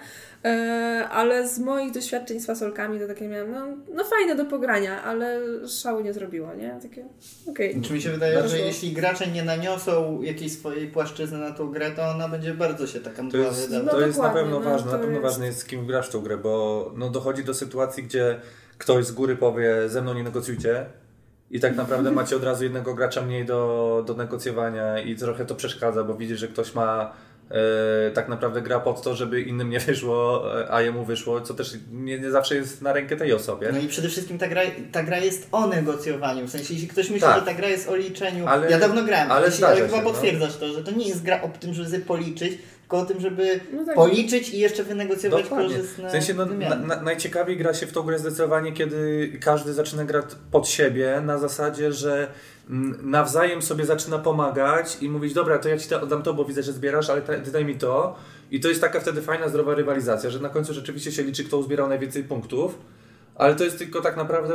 Ale wtedy ta gra jest mdła, no. Właśnie, kiedy jest takie, okej, ja ci dam to, bo, y, bo tobie się to przydaje, a ty mi dasz ten... y, Też. Takie, Ale No. y, do czego też chciałem zmierzyć, że przez to też zaczyna dochodzić do sytuacji mimowolnie, gdzie jedna osoba zauważy, ale ty tej osobie na przykład za łagodnie negocjujesz. Ty na przykład tej osobie dałeś w zamian za moją taką samą, dałeś tam tej osobie dwie, a mi chcesz tylko jedną dać. No i wtedy właśnie No się tak, zaczyna to już takie, już coraz większe kombinowanie, więc w trakcie gry też te negocjacje ewoluują, bo e, umówmy się, często gramy na przykład w gronach, w których się bardziej lub mniej lubimy, ale lubimy, ale też po- pojawiają się pary, że gra chłopak z dziewczyną, albo przyjaciółka z przyjaciółką, przyjaciel z przyjacielem e, i są, zaczynają być takie powiązania, że no dobra, ale pamiętaj, że my się lubimy, tak? Albo, y, no wiesz, no, nie możesz tak zrobić dla mnie, przecież ja zawsze to była, byłam dla Ciebie miła. U nas, przyznam się szczerze, że wychodziliśmy poza zasady gry i negocjacje wyglądały tak, dobra, słuchaj, no ja Ci postawię piwo, no. Mhm. No ja tutaj Ci coś zrobię takiego, więc ta gra naprawdę... to źle zabrzmiało. Ale przepraszam, bo y, jakby wyłączyłem Nie no, swoje myślenie wiemy, nie mówiąc. się rozwijać. Chodzi, chodzi mi o to, że y, ta gra troszkę pozwala w takie, jeżeli się bardziej zaangażujesz, y, pozwala na takie wychodzenie troszkę z, z, z tych zasad, w obrębie oczywiście mm, jakiejś tam manipulacji zasadami, że naprawdę się może ciekawie i śmiesznie podziać, że, że widać, że ktoś bardziej komuś zależy na tym i na tym, tu coś zaproponuje ciekawszego, tutaj coś, y, coś, coś gorszego. Y, I finalnie to jest, no może to nie jest jakaś gra, która y, cię zmusza do jakiegoś ogromnego myślenia, czy, czy no nie jest to długa gra też na pewno, ale bardzo przyjemna do takiego szybkiego zagrania z, y, ze znajomymi i trochę pogadania. Przede wszystkim rozmawiasz cały czas w tej grze, więc to też No jest tak. fajne, że jak się spotkasz ze znajomymi, grasz w coś, co cały czas rozmawiasz. Planujesz, kombinujesz, sadzisz, zbierasz monety, ale cały czas rozmawiasz. Na przykład dla mnie to jest dość ważne w, w czasie gry. No ja też nie, nie zawsze lubię grać w gry, w które usiądziesz, zamkniesz się w sobie i planujesz, planujesz, kombinujesz, planujesz i tak naprawdę trzy godziny siedzisz i, i za dużo sobie ze znajomymi nie porozmawiasz. Ja na przykład jestem osobą, która woli gry, w którym dużo rozmawiasz, jest więcej interakcji, bo wtedy przyjemniej mi się spędza czas, tak? No to dla mnie i dla takich myślę osób, które to lubią, to, to, to, to jest bardzo, bardzo przyjemna gra. Mhm. Ale y, też czy, czysto mechanicznie, bo oczywiście to, to można lubić lub nie, takie negocjacje nad stołem i w ogóle interakcje, ale tak czysto mechanicznie patrząc, to jest bardzo łatwo zbagatelizować jakby tą sferę całą, którą się nanosi, negocjacyjną, jakichś takich emocji i tak dalej. Ale myślę, że można też spojrzeć na nią jako po prostu sferę decyzji w ramach gry, bo to jest to, co Wojtek mówił, że możesz jakby pewne rzeczy oferować, ale choćby taka prosta rzecz, na przykład czy ja w ogóle podejmę z kimś negocjacje, albo czy ja wskażę na coś. Na przykład możesz mieć sytuację, która często się zdarza, że masz poczucie, że któryś z graczy wygrywa, albo że jakiś dwóch graczom Mhm. bardzo dobrze idzie. I teraz Tak, ty to mu- jest- musisz to wyczuć i musisz wiedzieć, jakie są nastroje nad stołem. Przecież masz decyzję o tym, czy powiedzieć, patrzcie, jemu dobrze idzie. I moim zdaniem nie powinno się bagatelizować takiej decyzji, tylko zastanowić się, czy tobie się opłaca w ogóle na to zwracać uwagę. W sensie, co jesteś w stanie ugrać na tym, na przykład zwrócić na to uwagę wtedy, kiedy użyjesz tego argumentu, żeby z kimś innym móc wynegocjować coś. I teraz ja zachowam tu informację dla siebie, bo ktoś będzie chciał negocjować i będzie miał korzyść z tego, żeby negocjować z, tą osobą, która dobrze idzie, ale powiem, czekaj, jemu dobrze idzie, ty negocjuj ze mną. I ta osoba będzie dużo bardziej skłonna do tego, żeby w ogóle nie patrzeć, czy mi dobrze idzie, skoro rzeczywiście jemu obiektywnie idzie najlepiej. Tak? Trzeba pamiętać, że to nie są negocjacje za zamkniętymi drzwiami, tak? E, tutaj są negocjacje cały czas przy otwartym stole, czyli wszyscy słyszą, jak ty negocjujesz, z kim negocjujesz, więc każde słowo tak naprawdę, które ty wypowiesz, może zostać obrócone przeciwko tobie. Dokładnie. Więc to, co jest... Bo potem od razu odpowiedź, a to- dlaczego ty zwracasz na to uwagę? Dokładnie, to jest, y, jeżeli ty powiesz to, co, co zaproponowałeś, że słuchaj, negocjuj ze mną, bo ta osoba wygrywa, to może się zaraz okazać, że ona będzie miała karty, które są tobie potrzebne, ale ci powie, wiesz co, bo ty powiedziałeś, że ja wygrywam i tutaj, żeby mi przeszkadzać, to ja ci teraz tego nie sprzedam. Jak my graliśmy, dochodziły do sytuacji, że były negocjacje trójstronne na przykład, tak? Czyli y, było powiedziane, dobra, słuchaj, to ty masz to, to i to, to ty daj jemu to, on mi da to, a w tym momencie ja dam tobie to. I trzy osoby są zadowolone, czwarta jest wykluczona zupełnie na przykład z, z negocjacji i jest najbardziej stratna. Więc no to jest naprawdę na wszystkie strony można próbować i, i kombinować. E, Do czego jeszcze chciałem wrócić, to do tego, że to co mówiłeś, że od ciebie też bardzo dużo zależy, co się dzieje w negocjacjach, bo e, masz na rynku pięć kart, przy swojej turze pokazujesz tylko dwie tak naprawdę. Czyli możesz cały czas kryć y, trzy karty i nie mówić ludziom, co masz na ręku i nimi nie negocjować i tylko wyłożyć swoje dwie i zaproponować jedną z tych dwóch lub te dwie komuś w zamian za coś. Ale w czasie negocjacji możesz dodatkowo powiedzieć, co masz na ręku, czyli na zasadzie, że słuchaj, ja Ci tutaj na stół wykładam teraz tą fasolkę i tą fasolkę, ale na ręku mam jeszcze trzecią, na przykład z, takiej, y, z takiego rodzaju, widzę, że to zbierasz, to masz ode mnie te dwie w zamian za coś, a tą trzecią na przykład daję jeszcze kolejnej osobie w zamian za coś, tak? Czyli tak naprawdę możesz odkryć wszystkie swoje karty, mówiąc co masz i tak negocjować, a możesz na przykład chować przed kimś, co masz na ręku, bo wiesz, że na przykład to będzie dla Ciebie ważne w kolejnym ruchu i nie chcesz komuś powiedzieć, że to masz, żeby on nie próbował na przykład y, negocjować o to, Albo żeby nie chciał za dużo wynegocjować, tak? Bo na przykład masz na ręku dwóch kowboi, ta osoba potrzebuje kowboi. Jeżeli z góry powiesz, że słuchaj, mam dwa kowboje, no to on już będzie walczył o te dwa kowboje. Jeżeli powiesz, że słuchaj, no mam kowboja, tak, mam kowboja, to może się udać, że wynegocjuje od ciebie tylko jednego kowboja, a w następnym Tak, rundzie jeszcze powiesz, sprzedaż. Dokładnie, spróbuję sprzedać jeszcze jednego. Więc tu też trzeba właśnie fajnie myśleć, czy, czy na pewno chcesz odkryć wszystkie karty, czy, czy musisz myśleć, czy wszyscy tak naprawdę mówią prawdę, co mają na ręku, jak z sobą negocjują. Więc, e, więc no, dużo, dużo, dużo można e, tutaj, na- naprawdę duże pole do, do popisu jest w tej grze, mimo że to jest gra, która się wydaje dość prosta, i banalna i, i e, no, nie, nie wnosi wiele w życie, ale naprawdę dużo można Znaczy możesz sobie wybrać taką i chcieć ją tak potraktować. W sensie, jeśli chcesz, żeby ta gra była dla Ciebie banalnym liczeniem tego, czy Ci się opłaca, to możesz tak grać.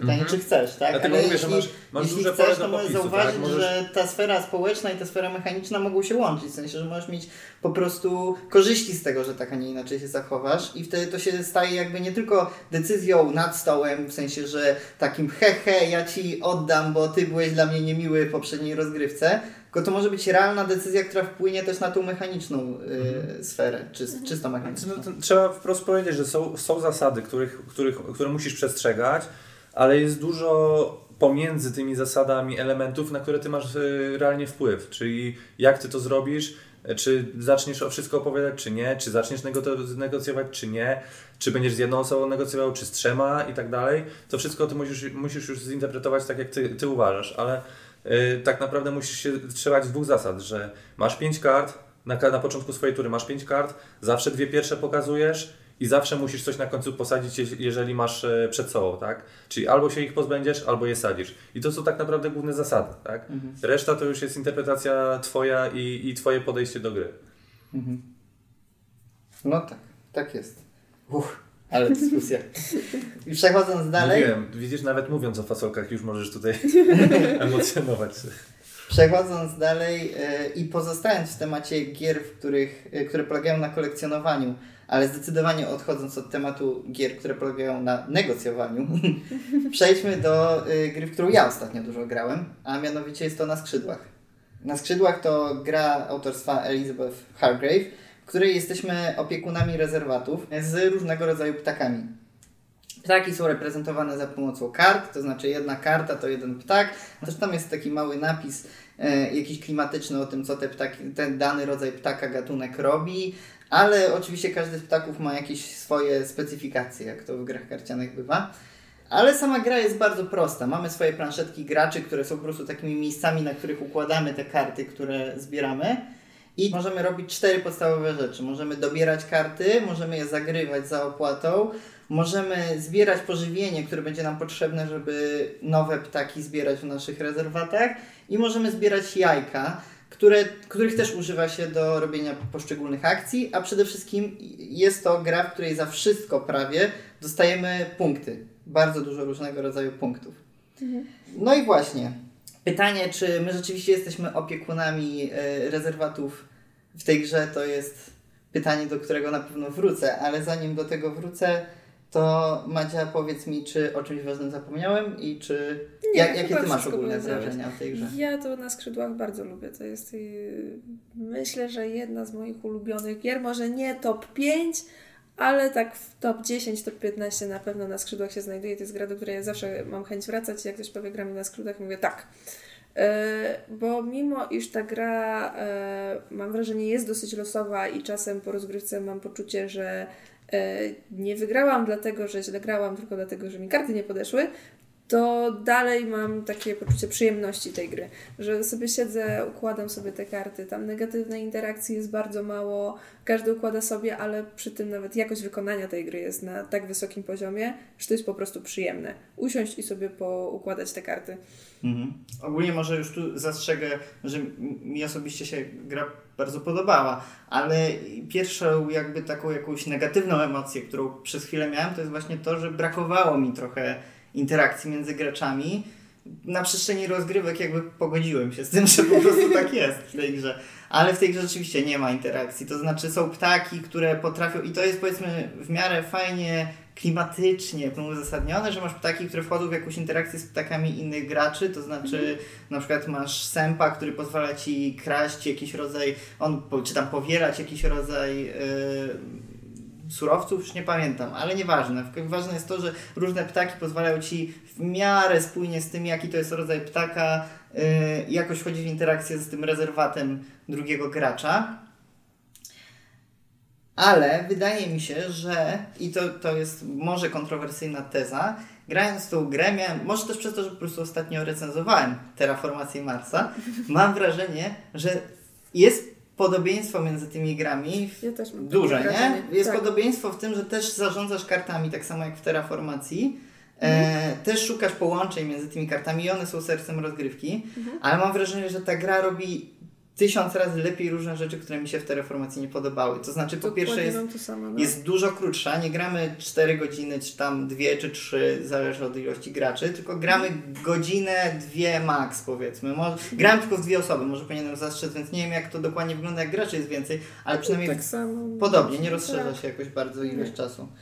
No może e... trochę, ale nie miałam poczucia nigdy, żeby była jakaś super dłuższa. I mam wrażenie też, że paradoksalnie doceniam jakby to, że rezygnuje się tu w sumie z interakcji z tej planszy na środku i skupia się na tych kartach, bo w terraformacji, przynajmniej osobiście, mam wrażenie, że ta plansza jest jakby takim no właśnie, no, no, tak jak mówiłem w recenzji, mam wrażenie, że jest taką przestrzenią, która niby jest, w której niby możemy wchodzić w jakieś interakcje, ale tak naprawdę odciąga uwagę od tych kart, który, na których i tak powinniśmy być skupieni.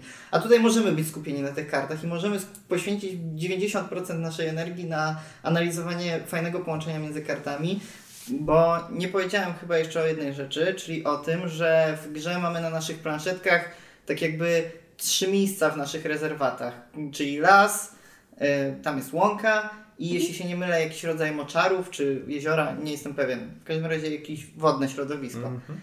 I ważne jest to, że w, tych, w ramach tych rezerwatów, jeśli aktywujemy dany rezerwat, to wtedy możemy użyć specjalnych zdolności niektórych ptaków i możemy użyć wszystkich zdolności danych ptaków z, z określonego rezerwatu. I to też daje dodatkowy jakby taki aspekt w tym manipulowaniu kartami w przestrzeni, to znaczy w terraformacji, skoro już zostawiamy te gry, to jakby jak umieszczasz karty nie jest w ogóle aspektem, co nie jest niczym złym, bo oczywiście po prostu t- tak jest ta gra zrobiona. Ale tutaj to dodaje jakąś jeszcze ciekawą głębię i w terraformacji też karty się ze sobą łączą, ale one nie łączą się fizycznie, a tutaj jakby fizyczne rozmieszczenie kart ma też ciekawe znaczenie, to znaczy pozwala jakoś dodatkowo kombinować, jak te ptaki umiejscowić w swoim Tak, no bo polu. jakby każdy ptak ma przydzielone w jakim środowisku on żyje i na tym środowisku musisz go zagrać, natomiast niektóre ptaki, kiedy mam do wyboru, czy mam go zagrać właśnie w lesie, czy na łące, bo żyją w dwóch tych środowiskach, to już mam taką decyzję do podjęcia, który ja ten rezerwat będę chcieć e, aktywować i jakie mam tam inne ptaki, które lepiej mi się będą łączyć, kiedy razem będą aktywowane te umiejętności specjalne. Chociaż tych umiejętności też nie ma jakoś y, super dużo, one nie są aż tak bardzo różnorodne, ale rzeczywiście jest to aspekt, na który trzeba zwracać uwagę. No i y, jak już porównujemy z tą terraformacją, to też właśnie mam takie poczucie, że na skrzydłach y, jest bardzo, też mi się kojarzy ta rozgrywka z terraformacją Marsa, natomiast o ile terraformacji Marsa nie lubię, bo po prostu nie wywołuje we mnie żadnych emocji i mam takie wrażenie, że gramy i nic się nie dzieje, tak na skrzydłach nie wiem, czy to może kwestia wykonania, bo tutaj też nie mam takiego poczucia, że się super mega coś dzieje, ale granie w to jest tak mega przyjemne, dotykanie tego wszystkiego, e, elementów ich wykonania i fakt, że ta gra jest krótsza, więc kiedy y, siedzę 3 godziny i w kółko każdą kartę liczę w Terraformacji, mam wrażenie, że w kółko liczę to samo. Tak, tutaj jest to bardzo lekka gra i mogę z nią usiąść w każdym momencie i po prostu w nią zagrać. Chociaż mam poczucie, że ona jest losowa, bo mamy też karty celów, które musimy spełnić i jeżeli ja mam cel na ptaki, które mają nazwę koloru w nazwie i może się zdarzyć, ta talia z ptakami jest dosyć gruba i może mi się zdarzyć, że mi po prostu jednego ptaka do spełnienia tego celu y, zabraknie, to bo się nie pojawi w grze, bo go nie dobiorę, bo mam, mogę dobierać albo z trzech ptaków, które są wyłożone, albo jakoś losowe. No i się może zdarzyć, że nie dobiorę po prostu tych ptaków i to jest kwestia tego, że nie przegram dlatego, że mi się nie udało zagrać, bo źle zagrałam, tylko dlatego, że nie miałam możliwości spełnienia tego celu. Co prawda jest to jeden bardzo mały punkt, y, który się punktuje, ale no jednak musisz mieć jakieś odniesienie, w którą stronę idziesz podczas y, punktowania w tej grze. Mhm. To że ciekawe, to ciekawe co mówisz, bo ja na przykład nie miałem aż tak bardzo poczucia takiej mocnej losowości w tej grze. Może to po prostu wynika z tego, że nie grałem w nią aż tak dużo jak ty, a może po prostu jakoś się nie skupiłem na tym, no po prostu może się wczułem i Właśnie nie odczułem tego jakoś bardzo. Ci, że, Ale, ale zgadzam się z że obserwacjami. jest coś takiego. E, Bo ja też mam poczucie, że ja tego nie odczuwam właśnie losowości w tej grze. O ile w terraformacji Marsa ja to czuję i mi to przeszkadza, to tyle w na skrzydłach ja wiem, że tak jest i rzeczywiście wyszły partie, gdzie tak było, ale właśnie ja tego nie czułam. Mhm. Że jest ten aspekt, ale no to, to jest też to, y, że możemy narzekać na losowość w grach, tylko że niektóre gry tę losowość mają taką, że ja się denerwuję, bo się irytuję, bo wiem, że przegrywam przez losowość albo ktoś przegrywa przez losowość. E, Natomiast są gry, które dalej są losowe i mogą być nawet bardziej losowe, ale mają tą losowość tak ukrytą ładnie, zgrabnie, że tego nie odczuwam i to, jest nie i to nie przeszkadza. Mhm. No tak, nie, nie wiem, czy chcę dalej w to wchodzić głębiej, ale wydaje mi się, że to, czy odczuwamy losowość, jest po prostu zależne od tak dużej ilości różnych czynników, choćby na przykład od tego, na ile po prostu nam gra siadła. Nam Mhm. gra siadła, jesteśmy w stanie wybaczyć zawsze bardzo dużo i po prostu nie, nie, nie No czujemy tego, że, że coś jest losowe. Ale chciałem zwrócić jeszcze na jedną rzecz uwagę, o której powiedziałaś, czyli na to, że powiedziałaś, że lubisz obcować z elementami tej gry i też mam takie poczucie. W sensie do klimatu jeszcze zaraz wrócę, ale mam poczucie, że ta gra jest bardzo ładna i bardzo fajnie są wykonane elementy. Na przykład to, jak pożywienie zdobywamy, jest określane za pomocą takich drewnianych kości, które przepuszczasz przez taką niby drewnianą Tak. karmik. Wieża Wieżę. na kości, a jest w kształcie karmnika. Dokładnie. I, ale też same te kości są po prostu przyjemne w dotyku, są duże i wygodnie się je I trzyma. no. Co prawda trochę trudno je tra- trafić nimi do tego karmnika. Tak, musisz na idealnie sobie ten y, zrobić. Ten karmik tak naprawdę jest zbędny w tej grze, go równie dobrze mogłoby nie być. i moglibyśmy je zrzucać sobie po prostu, ale jest i samo to, że właśnie on jest Tak. jest to wieża kości, jest tak I tak samo super. jajka, które tam znosisz, też są fizycznymi Ej, jajkami. Te więc... jajka to są tak po prostu przyjemne w dotyku. Uwielbiam macać te jajka, ale e, znaczy ja widzę, że z jajkami jest jeden problem, szczególnie w okresie wielkanocnym. One bardzo przypominają takie, są draże czekoladowe jajeczka. Chciałaby się zjeść. Tak i, i nie daj Boże na stole je postawić obok tych draży. Mogą Chociaż- się pomylić. Troszkę mnie drażni, że część jajek jest niebieska albo fioletowa. To mi strasznie duży niepokój daje i ja nie jestem w stanie tych jajek używać. W sensie ja się Znaczy- stresuję kładąc. I nie ma Bo ty- powodu, żeby tak było Bo tak ty naprawdę. grałeś z dodatkiem i jajka fioletowe są z dodatku? Aha, czyli one mają w dodatku jakąś funkcję, tak? Nie. nie, nie, nie, nie. To Dlaczego one są fioletowe? W sensie nie ma powodu, Znaczy, żeby one były fioletowe. dlaczego są fioletowe. E, e, Mnie rozwalają bardzo właśnie te same, ale jakby wyjmij jajka fioletowe i masz jajka, które są same w podstawce. I ja też zawsze miałam takie, że te e, turkusowe.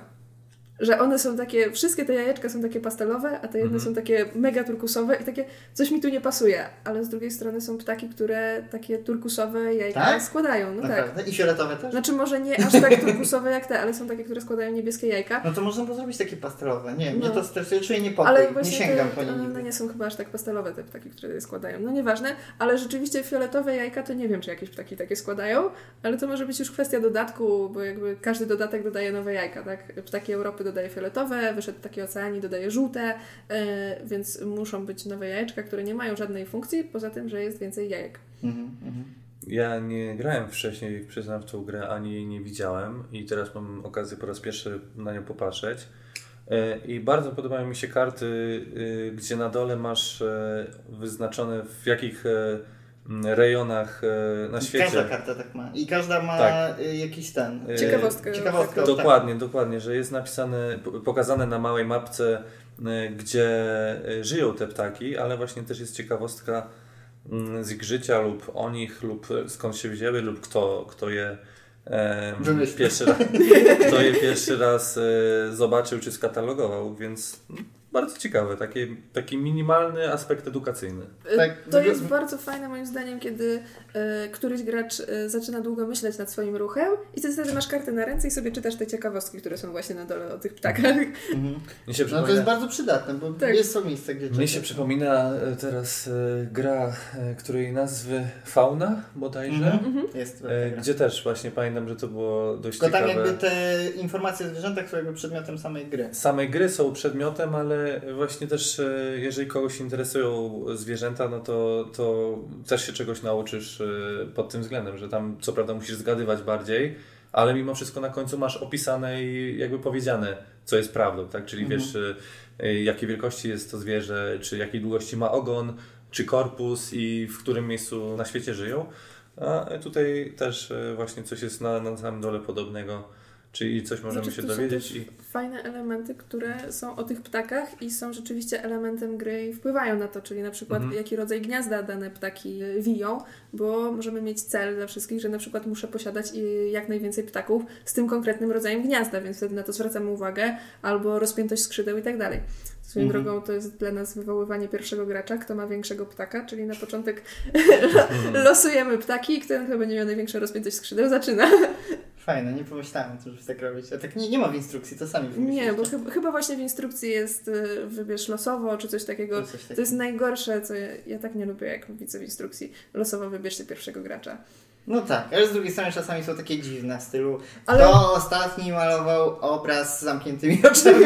nie wiem, w sensie czasami Nie, instrukcje rzeczywiście są takie... jest jakaś gra, gdzie kto ostatnio był w kosmosie, co jest takie totalnie okej, ale już mam poczucie, że przynajmniej się chcieli y, wbić jakoś w klimat Coś tej gry i tak dalej. Albo kto ma najdłuższe włosy, nie? No, W owczym pędzie, czy coś takiego. Więc ja Mhm. bardzo lubię, jak czasem są nawet takie abstrakcyjne totalnie wybory tego pierwszego gracza, ale że nie jest to losowy albo najmłodszy czy najstarszy, tylko rzeczywiście, że kto ostatnio przeczytał książkę fantazy albo coś takiego, nie? Mhm.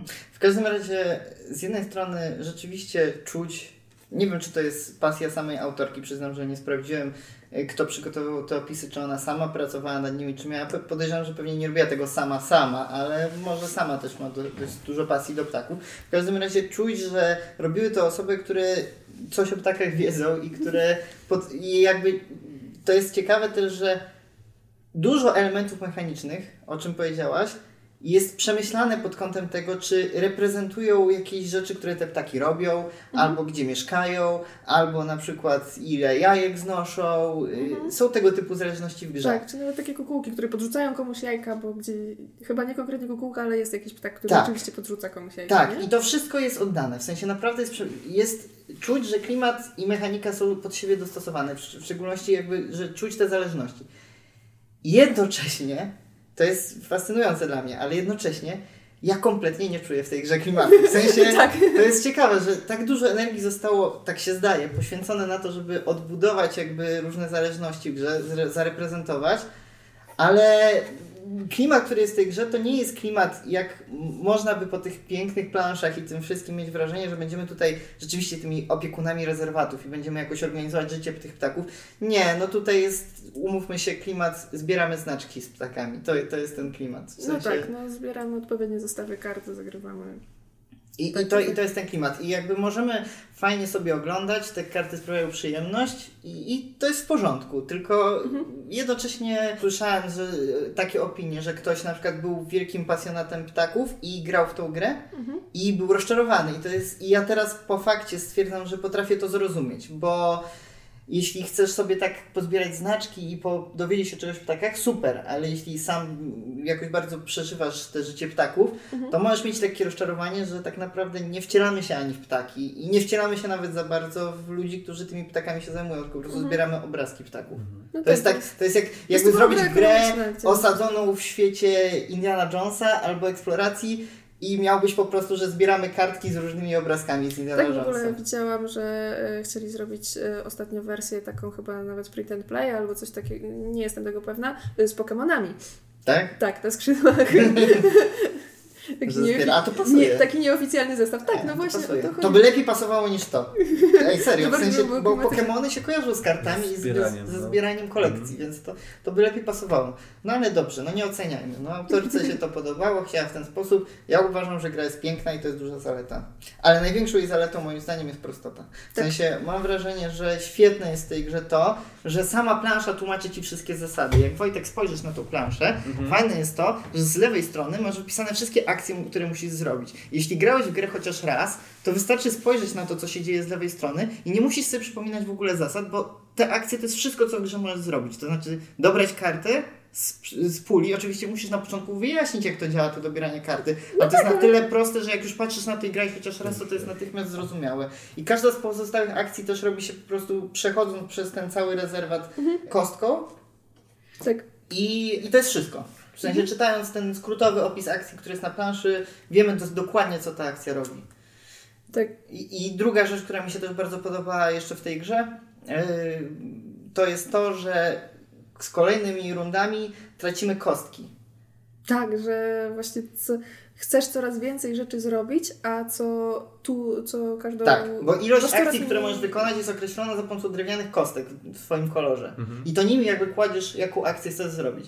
I z tury na turę masz o jedną kostkę mniej, bo zużywasz tą kostkę, żeby oznaczać y, jakieś tam, są takie cele, które osiągasz pomiędzy. Y, już nie wchodźmy w szczegóły, bo to nie jest aż takie istotne, ale ważne jest to, że tracisz te kostki, więc każda kolejna runda jest krótsza, co jak ja pierwszy raz sobie z tego zdałem sprawę, wydawało mi się głupie. W sensie to znaczy, że w ciągu gry, czym jestem bliżej końca, tym mniej mogę zrobić. Mhm. I w pewnym sensie tak jest. Ale z drugiej strony coraz większe są te kombosy i to Także fajnie. jedną akcją robisz tak Dużo naprawdę więcej. Wie, tak, więc y, I to ma wiele sensu w związku z tym, bo dzięki Mhm. temu nie generuje się coś, co się generuje w wielu innych grach, gdzie robisz silniczki, powiedzmy, nazwijmy to silniczkiem, chociaż nie no chyba można nazwać to Mhm. nie, tak, silniczkiem.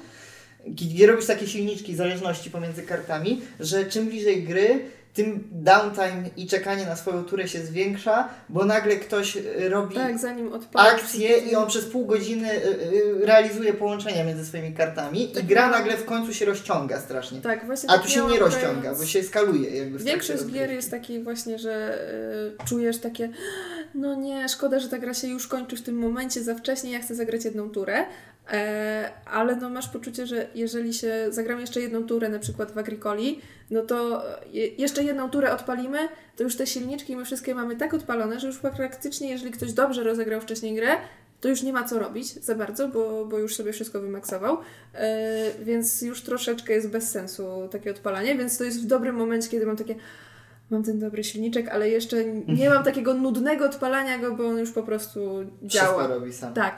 Natomiast jest coś takiego na przykład w Królestwach Północy, ja tak miałam, gdzie graliśmy i było super fajnie i miałam poczucie nagle, że jest ta jedna tura za dużo po prostu. E, Bo siedzimy i już każdy zanim odpali sobie akcję ze wszystkich kart i tak dalej, to ja czekam 10 minut, 15. Tak jak na początek ta gra fajnie, bo szybko idzie, bo każdy wykonuje swoje akcje, bo mamy ich niewiele. Tak właśnie ta ostatnia tura to już jest Ojej, no niech to się już skończy, bo, bo już każdy ma odpalony silniczek i tylko patrzymy, czy, czy one działają, czy nie działają. No więc podsumowując, na skrzydłach klimat nie znaleziono, ale jeśli tak jak my macie pewne swoje zastrzeżenia do gier, nazwijmy po imieniu Terraformacji Marsa, to jest duża szansa, że ta gra może być tym, czego szukaliście, a tam nie znaleźliście. To znaczy, może nie jest bardzo, jest dość płasko, w sensie, że nie zmienia się bardzo rozgrywka w trakcie.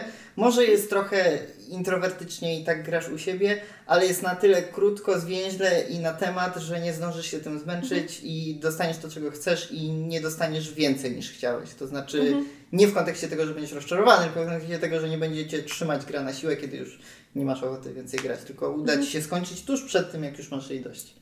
Więc, nawet nie tuż przed tym, sporo przed tym. No to jest taka gra, która daje satysfakcję i czujesz jeszcze niedosyt, żeby jeszcze sobie ją wyciągnąć. Że to nie jest gra, że koniec na półkę, już więcej w nią zagram, tylko jest taki niedosyt. Jeszcze zagrać jeszcze raz.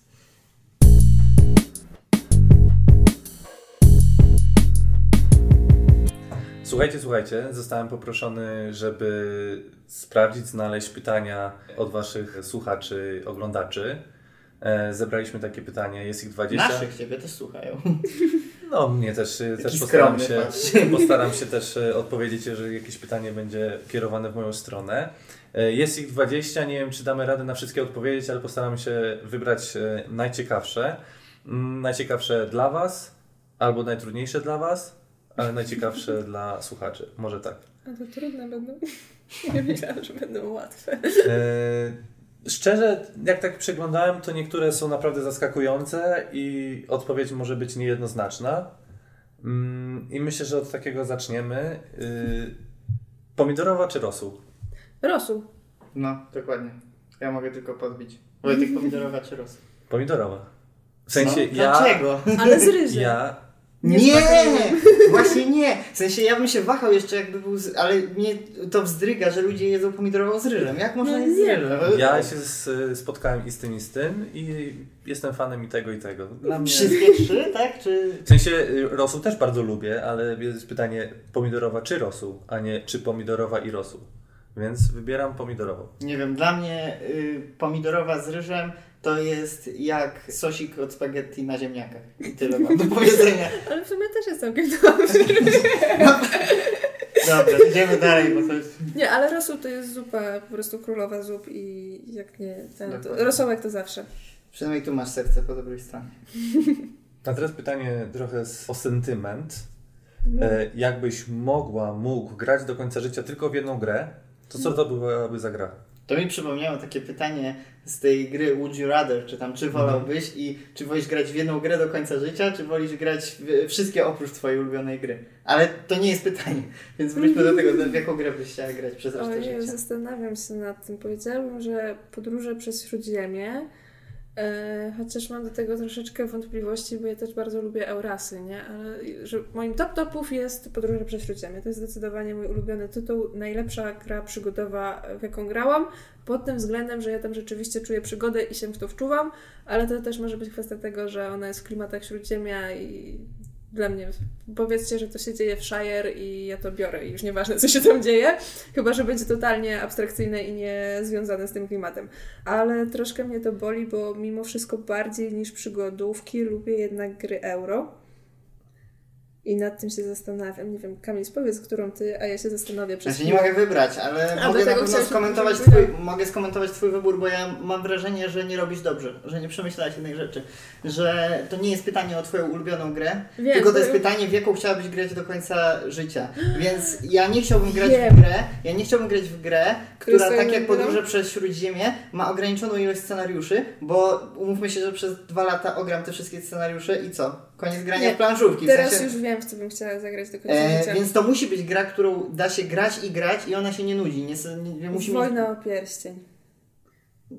nie grałem, więc mi się nie wypowiem, ale masz To poczucie, jest- że jest wystarczająco regrywalna, tak? Tak mi się wydaje, że y, chociaż nie wiem, czy jest aż tak regrywalna. Znaczy, pewnie jest, bo to jest gra, która jest na tyle długa, że w nią nie zagram aż tak dużo razy i wiem, że nigdy jej No pewnie nie myślę, że ogram to do też jest końca. ważna kwestia, jak często byś musiała grać w daną grę, tak? Y, Tak, to znaczy, no jakbym miała grać w nią rzadko, to byłoby mi szkoda, że mam w ogóle jedną grę grać, ale mm, bo właśnie Wojna o pierścień to jest gra, która potrafi trwać nawet 6 godzin. Ostatnią partię, jak, jak rozgrywaliśmy, to trwała jakieś 5 godzin i ja ciągle mam poczucie, że nie ogarniam, jak grać wolnymi ludami i, i jak wygrać. Hmm. Ale teraz się zastanawiam, czy właśnie, czy to będzie gra na tyle regrywalna, bo teraz mi się wydaje, że tak jest, ale to też ja w nią po prostu grałam kilka razy. Nie przewidzisz tego, jak będzie za kilka lat. No. Dokładnie, no, że To ty się to jeszcze zastanawiaj, a ja, wszystkie taktyki y, ogram. Ja powiem tyle, że to jest strasznie ciężkie pytanie, żeby odpowiedzieć tak wyrwanym, tak na, na, na tu i teraz. Musiałbym się pewnie dłużej zastanowić, Mm. ale chyba pierwsze wybory, jakbym musiał podejmować tak szybko decyzję, bo byłbym pod presją czasu, to wahałbym się między dwoma tytułami. Jednym z nich byłoby Tales of the Arabian Nights. E, I to co prawda jest gra przygodowa, która teoretycznie się wyczerpuje, ale ona ma wielką księgę, tam ponad 2,5 tysiąca przygód, więc wydaje mi się, że jakby zanim bym doszedł do momentu, kiedy by mi się zaczęły powtarzać przygody, to w sensie i tak zapomnisz te, które grałeś, więc to, to jest chyba nieskończenie regrywalna. Ale waham się między tym a Food Chain Magnet, bo wydaje mi się, że Food Chain Magnet ma wystarczająco dużą głębię, żeby grać bez końca i ciągle coś tam od- odkrywać nowego i wybrałbym tą drugą, bo gra jest na tyle rozbudowana, że każda rozgrywka rzeczywiście jest inna, a jednocześnie właśnie nie ma powtarzalnych przygód, więc możesz grać bez końca. Znaczy specjalnie zadałem to pytanie z nienacka, bo myślę, że to co powiesz tu i teraz, to też trochę przybliża słuchaczom to, co aktualnie Chodzi ci no. cho- chodzi ci po głowie, a to co chodzi ci po głowie to znaczy, że niedawno grałeś, czyli masz taki świeży, świeży umysł. To odnośnie nieprawda, tej w gry. bardzo dawno Tak? nie grałem. Ale przyszły Nie ci jako pierwsze, ale- czyli, czyli Czyli coś, są takie dobre. tęsknisz. czyli tak, Czyli są coś- takie dobre, że oni może dawno nie grałem, coś to w nich jest, coś Bo w ja nich jest, że, że no tak. właśnie tak się zastanawiam, że chciałabym też jakiegoś takiego ciężkiego Eurasa. No nie wiem, czy Food Chaina y, akurat, ale myślę, że jakiś Euros też Aleksandra Fistera mi chodzi po głowie właśnie albo Maracaibo, albo Great Western, y, czy Blackout. Chyba Maracaibo najbardziej mi się podoba. No dobra, mam ci jeden wybór. Ja powiedziałam Food Chain Magnet. Co byś powiedziała? Kusi mnie też powiedzieć, yy, jak, 10 tak, jak chwilkę pomyślałam to Królestwo Królików, bo po prostu wiem, że grałam w tą grę kilkadziesiąt razy i dalej mi się nie znudziła, więc coś o tym to świadczy, ale nie, chyba... Dobra, tu i teraz. Królestwo? Nie. Nie, bo... Dobra, Madzia nie potrafi wybrać. Nie. Wojtek, czy ty masz jakąś grę, którą tu i teraz, wiadomo, że to pewnie podlega w przyszłości reewaluacji, ale czy, czy masz grę, którą tu i teraz byś wybrał jako grę, którą byś mógł grać bez końca? Wydaje się mi, że patrząc po tym, jak często gram i z kim gram, to jest taka gra karciana Zero, która po prostu wiem, że zawsze wchodzi, wiem, że zawsze miło jest z nią pograć, wiem, że zawsze jak do niej siadamy, to nie kończy się na jednej partii, tylko idą dwie, trzy, cztery pod rząd. Więc myślę, że pewnie byśmy z- z- z- zweryfikowało nas życie, jakbyśmy grali tylko już jedną e, i potem przerywali na 2-3 dni, jakbyśmy do końca życia mieli w nią grać. Mhm. Ale, ale myślę, że na, na dzień dzisiejszy to jest właśnie zero. No wbrew pozorom prosta gra nie musi być złym wyborem, bo czym prostsza gra, tym więcej masz różnych okoliczności, kiedy możesz ją zagrać. A ja właśnie mam takie poczucie, żeby wziąć skomplikowanego Eurasa, gdzie mam dużo jakby różnych Ale Małuski pójść, mogłabyś żeby- zagrać wtedy w ogóle w grę planszową. No, ale ja nie potrzebuję, żeby Ludzi. zagrać... No trochę tak, no wystarczy mi jeden współgracz, który zagra ze mną w grę taką, która będzie mi sprawiała dużo przyjemności, a nie, że ja mam wziąć grę, do której się będę dostosowywać do ludzi, z którymi gram, tylko dostosuję sobie ludzi, którzy będą ze mną grać, bo to jest jedna, jedyna gra, w którą mogę zagrać. Więc ja bym chyba poszła w tym kierunku, ale... A rzuca się pytanie, co z innymi ludźmi, bo w sensie ty możesz grać tylko jedną grę. No to ty siedzisz w kącie i patrzysz jak inni grają. Czy patrzysz jak inni grają, czy, czy nie wiem, jakaś jest moc, która jak dotkniesz innej gry, to cię odrzuca na 5 metrów, no ja nie wiem, kto wymyślił to pytanie i dlaczego jest taką złą osobą. Proszę Ja wyklarować. w ogóle zastanawiam najpierw pytanie o zupę, teraz o taką jedną na całe życie. I co za lifestyle'owe w ogóle takie... Proszę w komentarzach wyklarować o co chodziło autorowi pytania. Ja e, właśnie mam tak, tak ustaliłem taką, taką taktykę tutaj zadawania że pytań, takie? żeby was tak zmieszać, że już nie będziecie wiedzieli o co chodzi pod koniec. No dobra, to w tym pytaniu się niczego nie dowiedzieliśmy, więc idziemy dalej. Idziemy dalej. Znaczy, I, im bardziej myślę, to chyba się skłaniam do tej wojny o pierścień jednak. e, Dobra, wiesz co, już przespałaś swoją okazję na wybór. Wybrałaś Królestwo Królików. Patrząc, patrząc dalej po pytaniach, trochę mi się narzucają wasze filmiki, w których e, siadacie naprzeciwko siebie e, i, i robicie coś konkurencyjnie i żeby wszyscy oglądali, komu lepiej pójdzie. I pytanie jest troszkę odnośnie tego, bo jest pytanie, kto wygrał w więcej bezpośrednich pojedynków w gry planszowe, Madzia czy Kamis? No oczywiście, że ja. nie, a tak po, żartuję. Tak naprawdę nie prowadzimy żadnej chyba... Yy... Właśnie teraz się zastanawiam. Teraz liczysz. E, To wrócimy po przerwach. Nie, no nie Nie. prowadziliśmy żadnej listy, więc każda odpowiedź będzie na zasadzie, co nam się wydaje, ale... Mi się wydaje, że my z Kamisem jesteśmy na bardzo takim podobnym poziomie naszych umiejętności planszówkowych, więc kiedy przychodzą te rywalizacje y, między nami, to one są rzeczywiście bardzo zacięte, bo my w podobny sposób myślimy No i czasem kluczowe. niektóre ten... Kluczowe jest, przepraszam, że ci wejdę słowo, ale kluczowe jest zawsze to, czy ja ci pokazuję grę, czy ty mi pokazujesz grę. W sensie, Albo- jeśli ty mi pokazujesz grę, to raczej ty wygrywasz, jeśli ja pokazuję grę, to raczej ja wygrywam. Chyba, że gramy w oboje. No ja muszę, ja muszę przyznać, że y, w parę gier już z wami grałem i jeżeli nie dochodzi do sytuacji, w której ja wygrywam, to wygrywa albo Kamis, albo Madzia. Ja, ja, ja sobie pozwolę w takim razie jeszcze zrobić małą adnotację, że ja tak wystrzeliłem z tym, że zawsze ja wygrywam, ale prawda jest taka, że ja w ogóle jestem kiepski w gry planszowe. Nie no, to no nie... dzięki, właśnie myślałam, że podobnie gramy na podobnym To, poziomie. nie wyszło. Szczególnie słabo ci idzie, jak wygrywasz. rozumiem. Nie, nie, trochę żartuję, ale mam też wrażenie, że czym dłużej gram w gry planszowe, myślę, że nie tylko ja tak mam, ale że czym dłużej gram w gry planszowe, tym mniej mi tak bezwzględnie zależy po prostu na tym, żeby wygrać. Oczywiście to zależy też od gry, ale tym bardziej po prostu się bawię przy grze i czasami, okej, zawsze gram po to, żeby wygrać, ale czasami po prostu nie skupiam się aż tak bardzo na tym, żeby koniecznie wygrać, tylko priorytetem jest to, żeby się dobrze bawić. Tak, rzeczywiście też tak mam, że często nawet jak pokazuję y, ludziom jakieś gry, bo przez to wychodzi tak, że to ja wyciągam grę i mówię, dobra, pograjmy, chyba, że gram rzeczywiście z y, moimi planszówkowiczami, to wtedy mam rzeczywiście takie, żeby oni się dobrze bawili. Czasem już nie patrzę, co ja mam zrobić, tylko czy, czy na pewno oni się dobrze bawią przy tej grze, bo tym bardziej, że jeżeli to nie są planszówkowicze i muszę ich tak wciągnąć, żeby to im się podobało, więc to jest taki priorytet.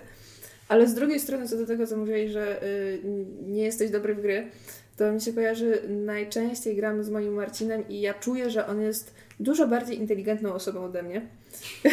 znaczy, może nie dużo, ale wiem, że w takich, y, kiedy rzeczywiście mamy takie pojedynki umysłów, to mam poczucie, że on ze mną wygra. Nie, gra, nie zagrałam nim, z nim nigdy w mandale i takie miałam, ej, zagrajmy w mandale.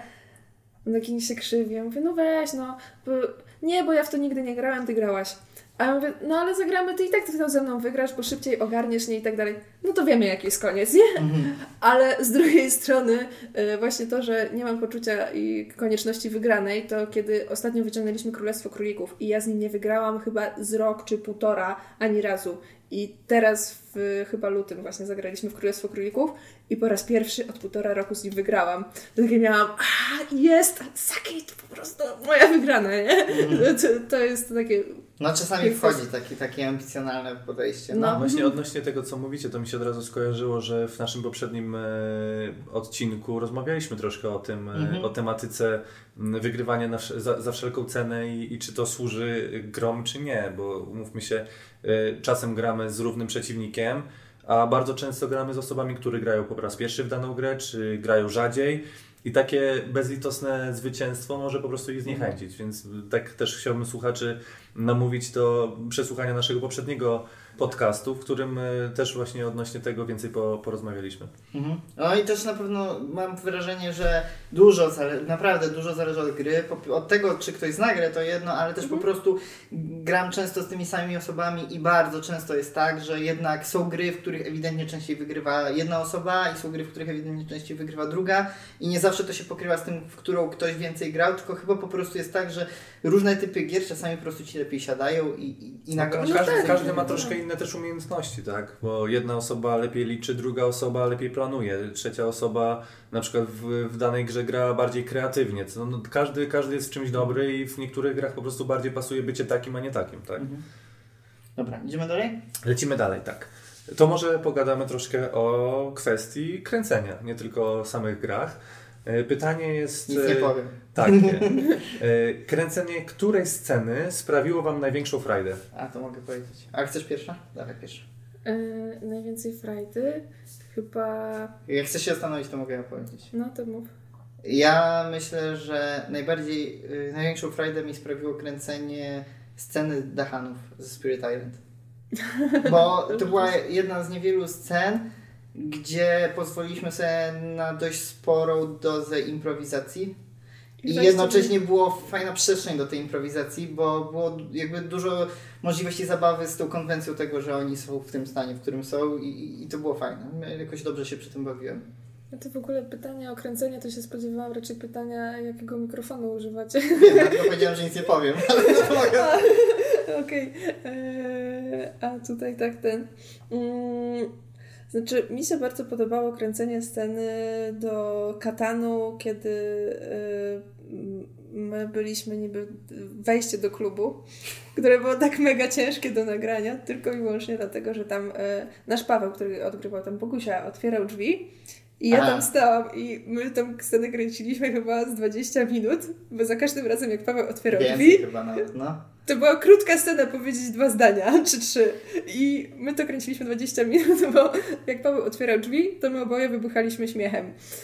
Za kilkadziesiąt razy. I tak Ale, kilkadziesiąt razy. bo to, jest, bo to jest istotne, bo to nie jest wcale rzadkie, że kręcimy jedną scenę 20 minut, ale istotne dlatego jest to, że ta scena ma chyba 4 sekundy i, i mimo to kręciliśmy ją z pół godziny. Dopracowanie szczegółów, widzę tak. Tak. Do Znaczy nie, bo oni wybuchali śmiechem i nie No, byli no. w stanie powiedzieć jednej kwestii. I tak wiesz, kilkanaście razy. Początek.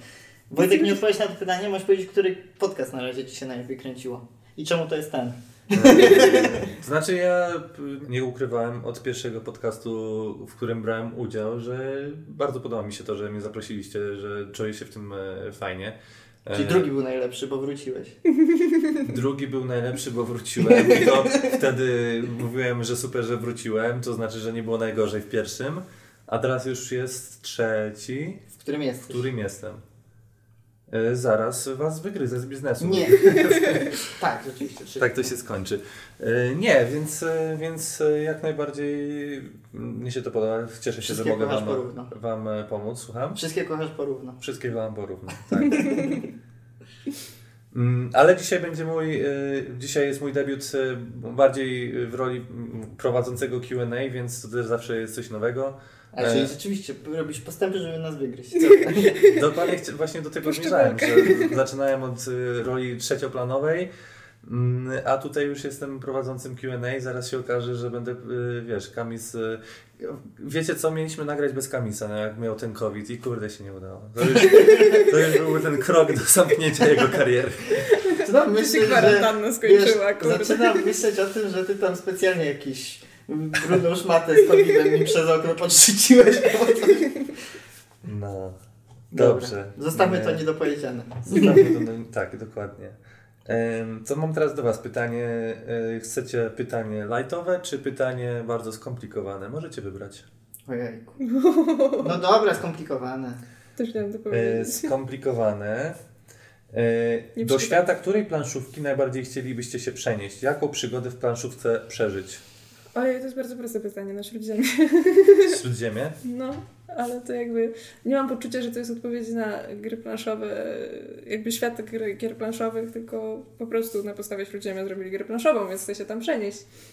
Najlepiej do Shire'u, tam jest tak spokojnie. No ja widzę, że tutaj Madzia od razu wiedziała, a Kamil złapał się za głowę. Ja nie wiem, czy ja jestem w stanie odpowiedzieć na to pytanie. To pytanie ma, jest wielowymiarowe. Pierwsze, co mi przyszło do głowy. Ja myślę, to... że food chain, nie? Robić A, burgery. Sumie, to nie jest. Smażyć Nie, bo ja właśnie Kamil, tym- ale możesz zatrudnić się w McDonaldzie. Ja nie no, tam jesteś szefem. I jesteś food chainem, nie? Ale ym, Możesz awansować w McDonaldzie na właśnie pod tym kątem kombinowałem, że to wcale nie jest oczywiste pytanie, bo pierwsza myśl była, że Tales of the Arabian Nights, dlatego że po prostu to jest fantastyczne i ciekawe przejście do takiej nie do końca realistycznej sfery jakichś dżinów, magii i tak dalej. Ale kurczę, w tej grze możesz wpaść do źródełka, które zmienia twoją płeć, albo zostać zaatakowany przez jakiegoś żebraka niespodziewanie, albo w inny sposób bardzo skrzywdzony, wtedy, kiedy tego nie chcesz. I ja sobie tak myślę, że nie wiem, czy chciałbym się przenieść fizycznie No właśnie, do nie? takiej przestrzeni.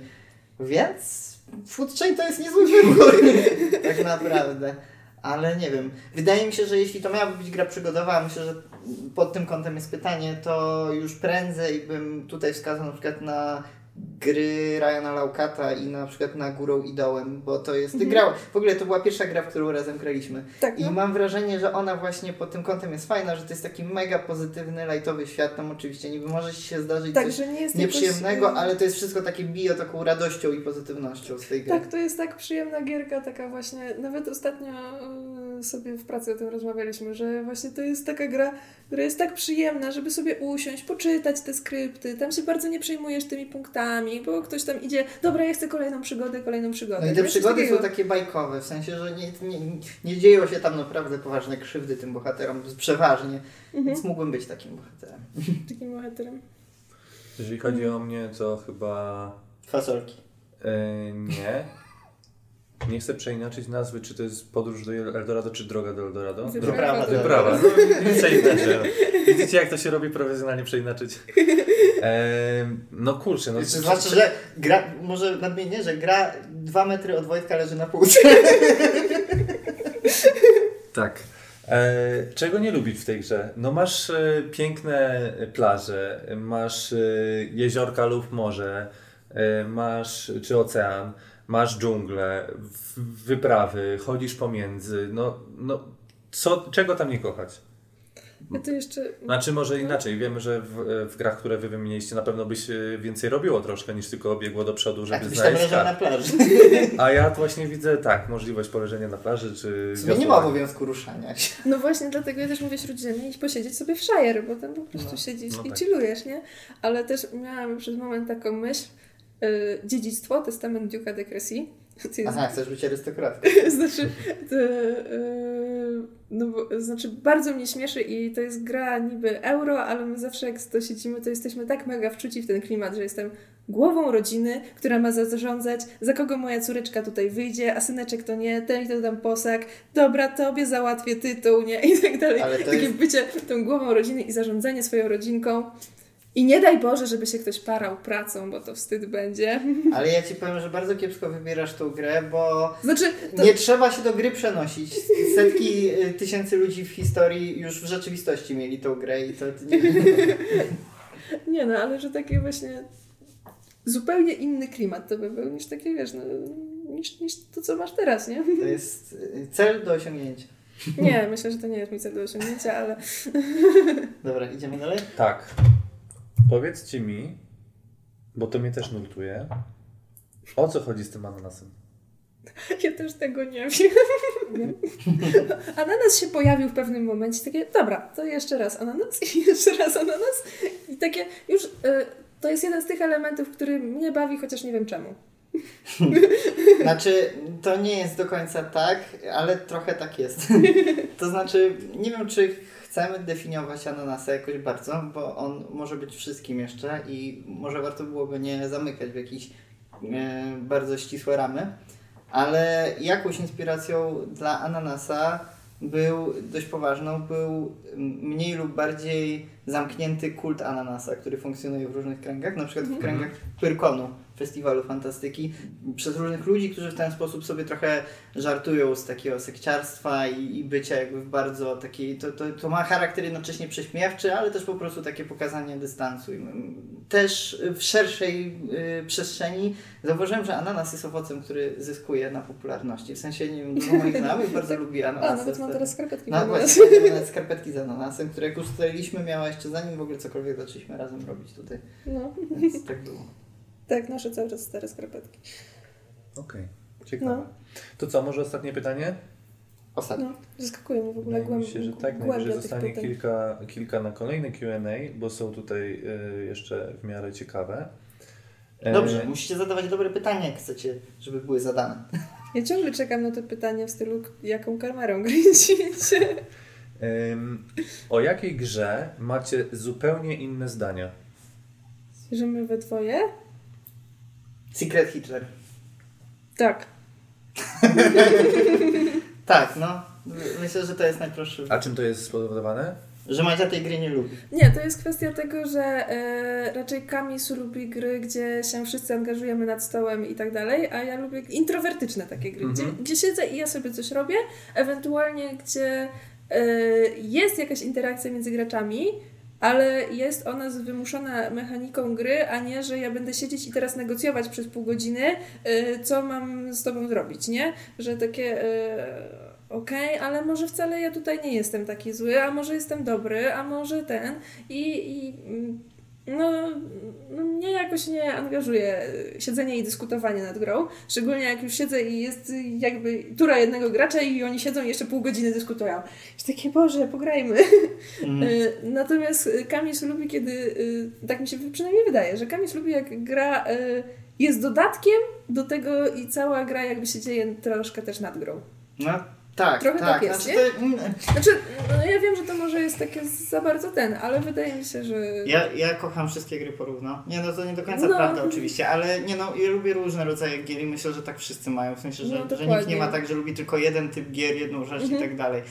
Ale i już, żeby nie wchodzić jakoś bardzo głęboko, bo to jest temat pewnie na osobny podcast cały. Mhm. E, kwestia tego, na ile. I, ale trochę częściowo o tym rozmawialiśmy przy okazji fasolek, w których pewnie zauważyliście, że y, jakby widzę w tej przestrzeni nad stołem i w, w tych interakcjach, oczywiście to zależy od gry, ale w wielu grach widzę, że ja postrzegam to nie jako y, coś, co się dzieje przy okazji, albo coś, co ktoś śmieszkuje, albo że to jest jakieś naiwne czy błahe, tylko w tej błahości jest jeszcze głębia. W sensie, oczywiście to jest też takie coś, że jak to analizujesz, to, to trochę traci swój urok, bo to nie polega na tym, żeby to analizować.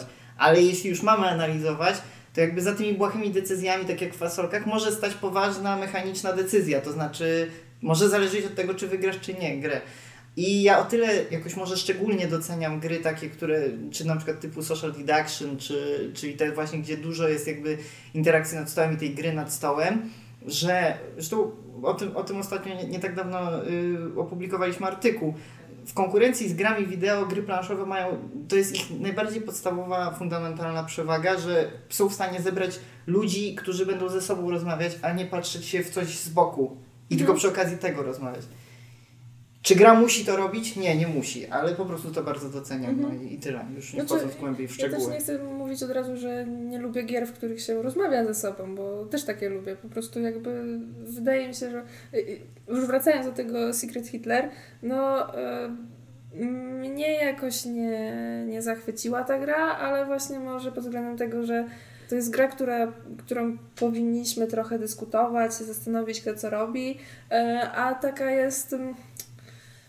mm, Hmm, no nie wiem, no to jest takie, no.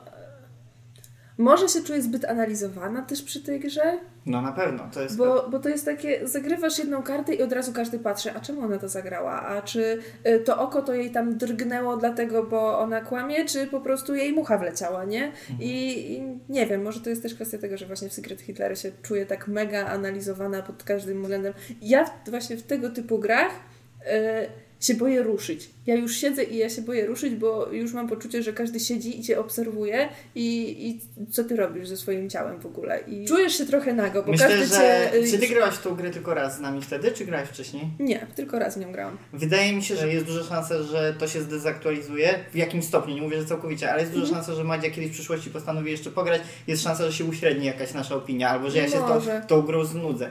Wiem, że to, o czym teraz powiedziałeś przynajmniej, mam wrażenie, że tamta rozgrywka była specyficzna ze względu na osoby, z którymi graliśmy. To znaczy, przynajmniej jedna osoba, z którą graliśmy, bardzo podkreślała cały czas ten fakt, że cię analizuje. No to I tak to być. było bardzo rozbijające i to było jednocześnie wy klimacie gry i nie wy klimacie gry, bo myślę, Mhm. że takiej grze, to co też powiedziałam przed chwilą, że takie gry analizowane niekoniecznie zyskują, to znaczy lepiej pewne rzeczy po strony prostu mam zostawić, żeby takie się działy. poczucie, że e, w tego typu grach e, musisz cały czas mieć tą maskę e, tego, że okej, czy ja tutaj blefuję, czy, czy mówię prawdę, e, to mam takie poczucie, że kiedy już jakieś inne gry tego typu ja grałam, jak wejdziesz to mocniej, jak już pograsz tą grę ileś razy, to w pewnym momencie ja już mam taki etap, że jest mi wszystko jedno i możesz mnie analizować ile chcesz, bo nieważne jaką ja mam kartę na ręce, ja po prostu wykonam taki albo taki ruch i mam twarz taką samą. Czasem ten ruch będzie losowy, czasem będzie przemyślany, czasem nie, bo już po prostu gram, znam tą grę na tyle, że nie wywołujesz we mnie emocji, samo ukrywanie tego i blefowanie. Że Okej. jakby blefowanie wywołuje u mnie bardzo duży stres, a kiedy już dochodzi do tego momentu, gdzie ja już się czuję zbyt pewnie, to ten blef już jest taki okej, to już zaczyna wtedy ta gra dla mnie tracić sens. I ja po prostu nie przepadam za grami, gdzie trzeba blefować. Mhm. Mhm. Myślę, że ś- świetnie pokazujecie w swoich wypowiedziach to, że gier planszowych jako gra planszowa nie można w ogóle zaszufladkować. Wydaje mi się, że i to jest fajne dla osób y, początkujących, dla osób, które nie mają doświadczenia zbytnio z grami planszowymi, które gdzieś kiedyś o planszowych grach usłyszały mm, albo zagrały raz w grę trzygodzinną i przez to przestały grać w te gry. Na podstawie tego w ogóle robię sobie wyobrażenie tego, Wy- czym są Dokładnie, gry Tak, a, no, a, a, a myślę, że właśnie warto Was posłuchać, y, żeby zauważyć, że dwie osoby tylko potrafią zupełnie z danej jednej gry wyciągnąć zupełnie inne y, wnioski, albo od razu podrzucić cztery inne gry, które są podobne lub zupełnie inne i się okazuje, że tak naprawdę żadna gra grze nie równa i potrafi dać Ci zupełnie inne odczucia i inne doznania, tak?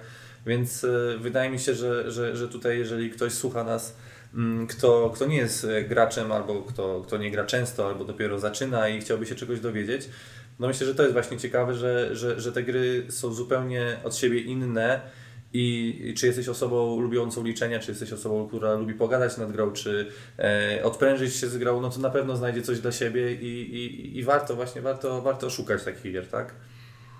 No pięknie podsumowałeś. Nie, nie mam nic do dodania. No nie?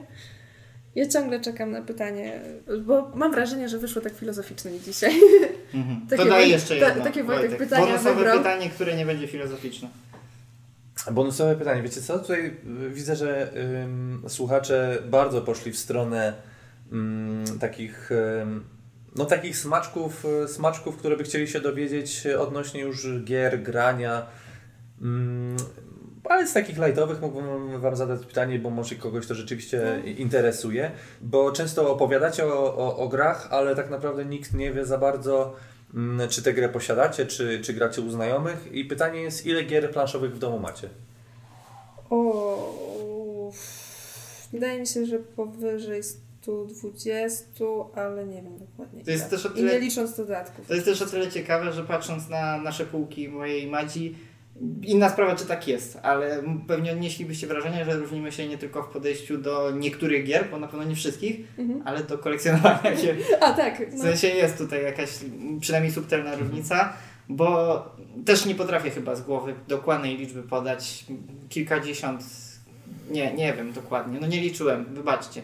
Ale y, jakby moim celem w życiu jest, żeby tych gier mieć jak najmniej, bo mam wrażenie, że czym mniej ich mam, tym lepsze one są. To znaczy, czym bardziej. Mhm. To jest jakby takie postanowienie, które sobie w swoim sercu narzuciłem, że będę co jakiś czas weryfikował, czy grę naprawdę chcę trzymać i czy chcę Mhm. ją zachować, bo jeśli nie, to ona tylko zajmuje miejsce na półce, w moim sercu i głowę tym, czy chcę, sta, staje, wtedy przychodzą znajomi, albo po prostu się umawiamy, albo nie wybraliśmy w co chcemy grać, stajemy przed półkami i ja nie wiem w co Tych gier jest zbyt dużo, nie potrafię wybrać. A ja lubię mieć, czym mniejsza kolekcja, tym wybór staje się prostszy i wiesz, że grasz w to, co lubisz, a jak chcesz zagrać coś innego, to możesz iść do znajomego albo i zagrać to, co on lubi, tak? Nie, mi wiecznie mam poczucie, że mam mało gier, ale też mam znajomych, którzy mają bardzo dużo gier, więc takie też jest trochę, żeby się te gry nie powtarzały. Chociaż powiem szczerze, że niektóre gry rzeczywiście nam się z znajomymi powtarzają i w pewnym momencie to się śmiałam, że możemy usiąść w trójkę i każdy zagrać w posiadłość szaleństwa w swój egzemplarz, e, bo czemuż by nie. E, no tak, no ja myślę, że nie mam aż tak e, jak Kamis, że muszę mieć tych gier jak najmniej, ale chyba no nie, mam też takie gry, w które nigdy nie zagrałam. Mhm. Niestety. Jeśli ktoś, kto komuś się podoba takie podejście, które zaproponowałem, jak dopiero pierwsze gry sobie sprawiacie, to to jest bez sensu, ale jeśli już czujecie, że te gry zawalają wam za wiele miejsca, to stosować zasadę, że jak kupujecie sobie grę, to drugą sprzedajecie albo oddajecie komuś i tyle. Znaczy, ja mam jeszcze taki problem, że yy, ja mam poczucie, że te gry, które mam, to ja po prostu chcę je mieć. To nie jest tak, że. Yy, znaczy, nie, nie chodzi mi o chęć posiadania, odruch. tylko że yy, jak najwięcej. Tylko, że to są gry, które yy, nie, że kupiłam, bo były na promocji albo coś takiego, tylko rzeczywiście są to gry, yy, w które może nie grałam rok, ale wiem, że kiedyś jeszcze w nie zagram. No właśnie, ale ja mam wrażenie, że to jest czasami złudzenie. W sensie. Złudne? Nie, no. właśnie mi się wydaje. Ostatnio wyciągnęliśmy Agricole, w którą nie grałam 3 lata.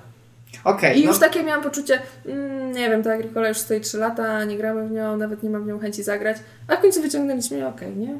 No ale mam wrażenie, że są takie gry, że tylko ci się wydaje, że zagrasz znowu, ale jednak będą siłą rzeczy przegrywać z innymi, masz sentyment do nich. E, nie może no to dobra. osobiście, tak? Ale no. że ktoś może mieć sentyment do jakiejś gry, wydawać mu się, że bardzo chciałby w nią zagrać, ale jednak przychodzą znajomi i będzie miał poczucie, że okej, okay, wyciągam to tylko dlatego, że muszę zagrać, bo inaczej wypadałoby, żebym się pozbył tej gry ze swojej kolekcji. No to nie, to ale jak ktoś ma inne podejście, to i miejsce na to, i czas, i pieniądze, to słuchajcie, można mieć tysiąc gier i, i też jest fajnie. Tysiące już bym nie chciała mieć, ale wydaje mi się, że... Czyli masz jednak próbę, tak. problemy, o których wspomniałem, zaczynają być problemami. Tak, to już byłby chyba problem, ale wydaje mi się, że tak... Znaczy, wydaje mi się, że już jakbym miała nawet 300, to to już byłoby takie, no nie zagram we wszystkie gry i prawdopodobnie nie będę pamiętała ich wszystkich zasad. Bo w tej chwili to chyba pamiętam wszystkie. Może nie jakieś szczegóły, ale. Jako argument za tym, żeby ograniczać pojemność swojej kolekcji, mogę podać tylko to, że taki, takie coś, co daje bardzo do myślenia, to jest to, że jeżeli jesteś pasjonatem gier planszowych i zaczynasz mieć ponad 100 gier, a jeśli zaczynasz mieć ponad 300, to musisz sobie uzmysłowić, znaczy nie musisz, ale możesz sobie uzmysłowić, żeby było Ci łatwiej pozbywać się gier, że gdybyś w ciągu roku chciał zagrać z każdą swoich gier, to musiałbyś odpowiednio grać w inną grę co trzy dni albo w inną grę codziennie, co sprawia, że to, to daje tak jakby do wyobraźni, że to jest odpowiedź na Twoje pytanie, czy po latach zagrasz w jakąś grę. Może zagrasz, ale musiałabyś, żeby wracać regularnie do tej gier, od pewnej wielkości kolekcji musiałabyś po prostu co chwilę, co dzień, co dwa dni, co trzy grać w inną grę, żeby móc do tego wrócić. A to problem? no wiesz, jak to już jest więcej niż jedna nowa gra dziennie, to myślę, że już fizyczny zaczyna być problem. Nie no, a że do grania, bo już pomyślałam przez moment, że nowa gra dziennie kupiona. a to nie ma.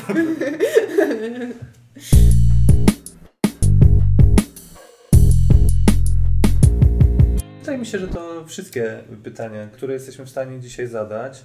No już długo e, e, Mamy tutaj zaznaczone, które pytania były zadane, więc, więc tak, myślę, że jak najbardziej przy następnej okazji będziemy w stanie odpowiedzieć na kolejne. Jak zawsze możecie kontaktować się z nami przez komentarze, media społecznościowe i na www.kontakt.gmail.com A na zakończenie dziś utwór Windsurfing zespołu Electric Birds który jakiś czas temu zawiesił niestety działalność, więc okazja do posłuchania jest niepowtarzalna. Trzymajcie się ciepło. Pa, pa. Do zobaczenia, usłyszenia. Madzia jak zwykle pomachała do mikrofonu. tak.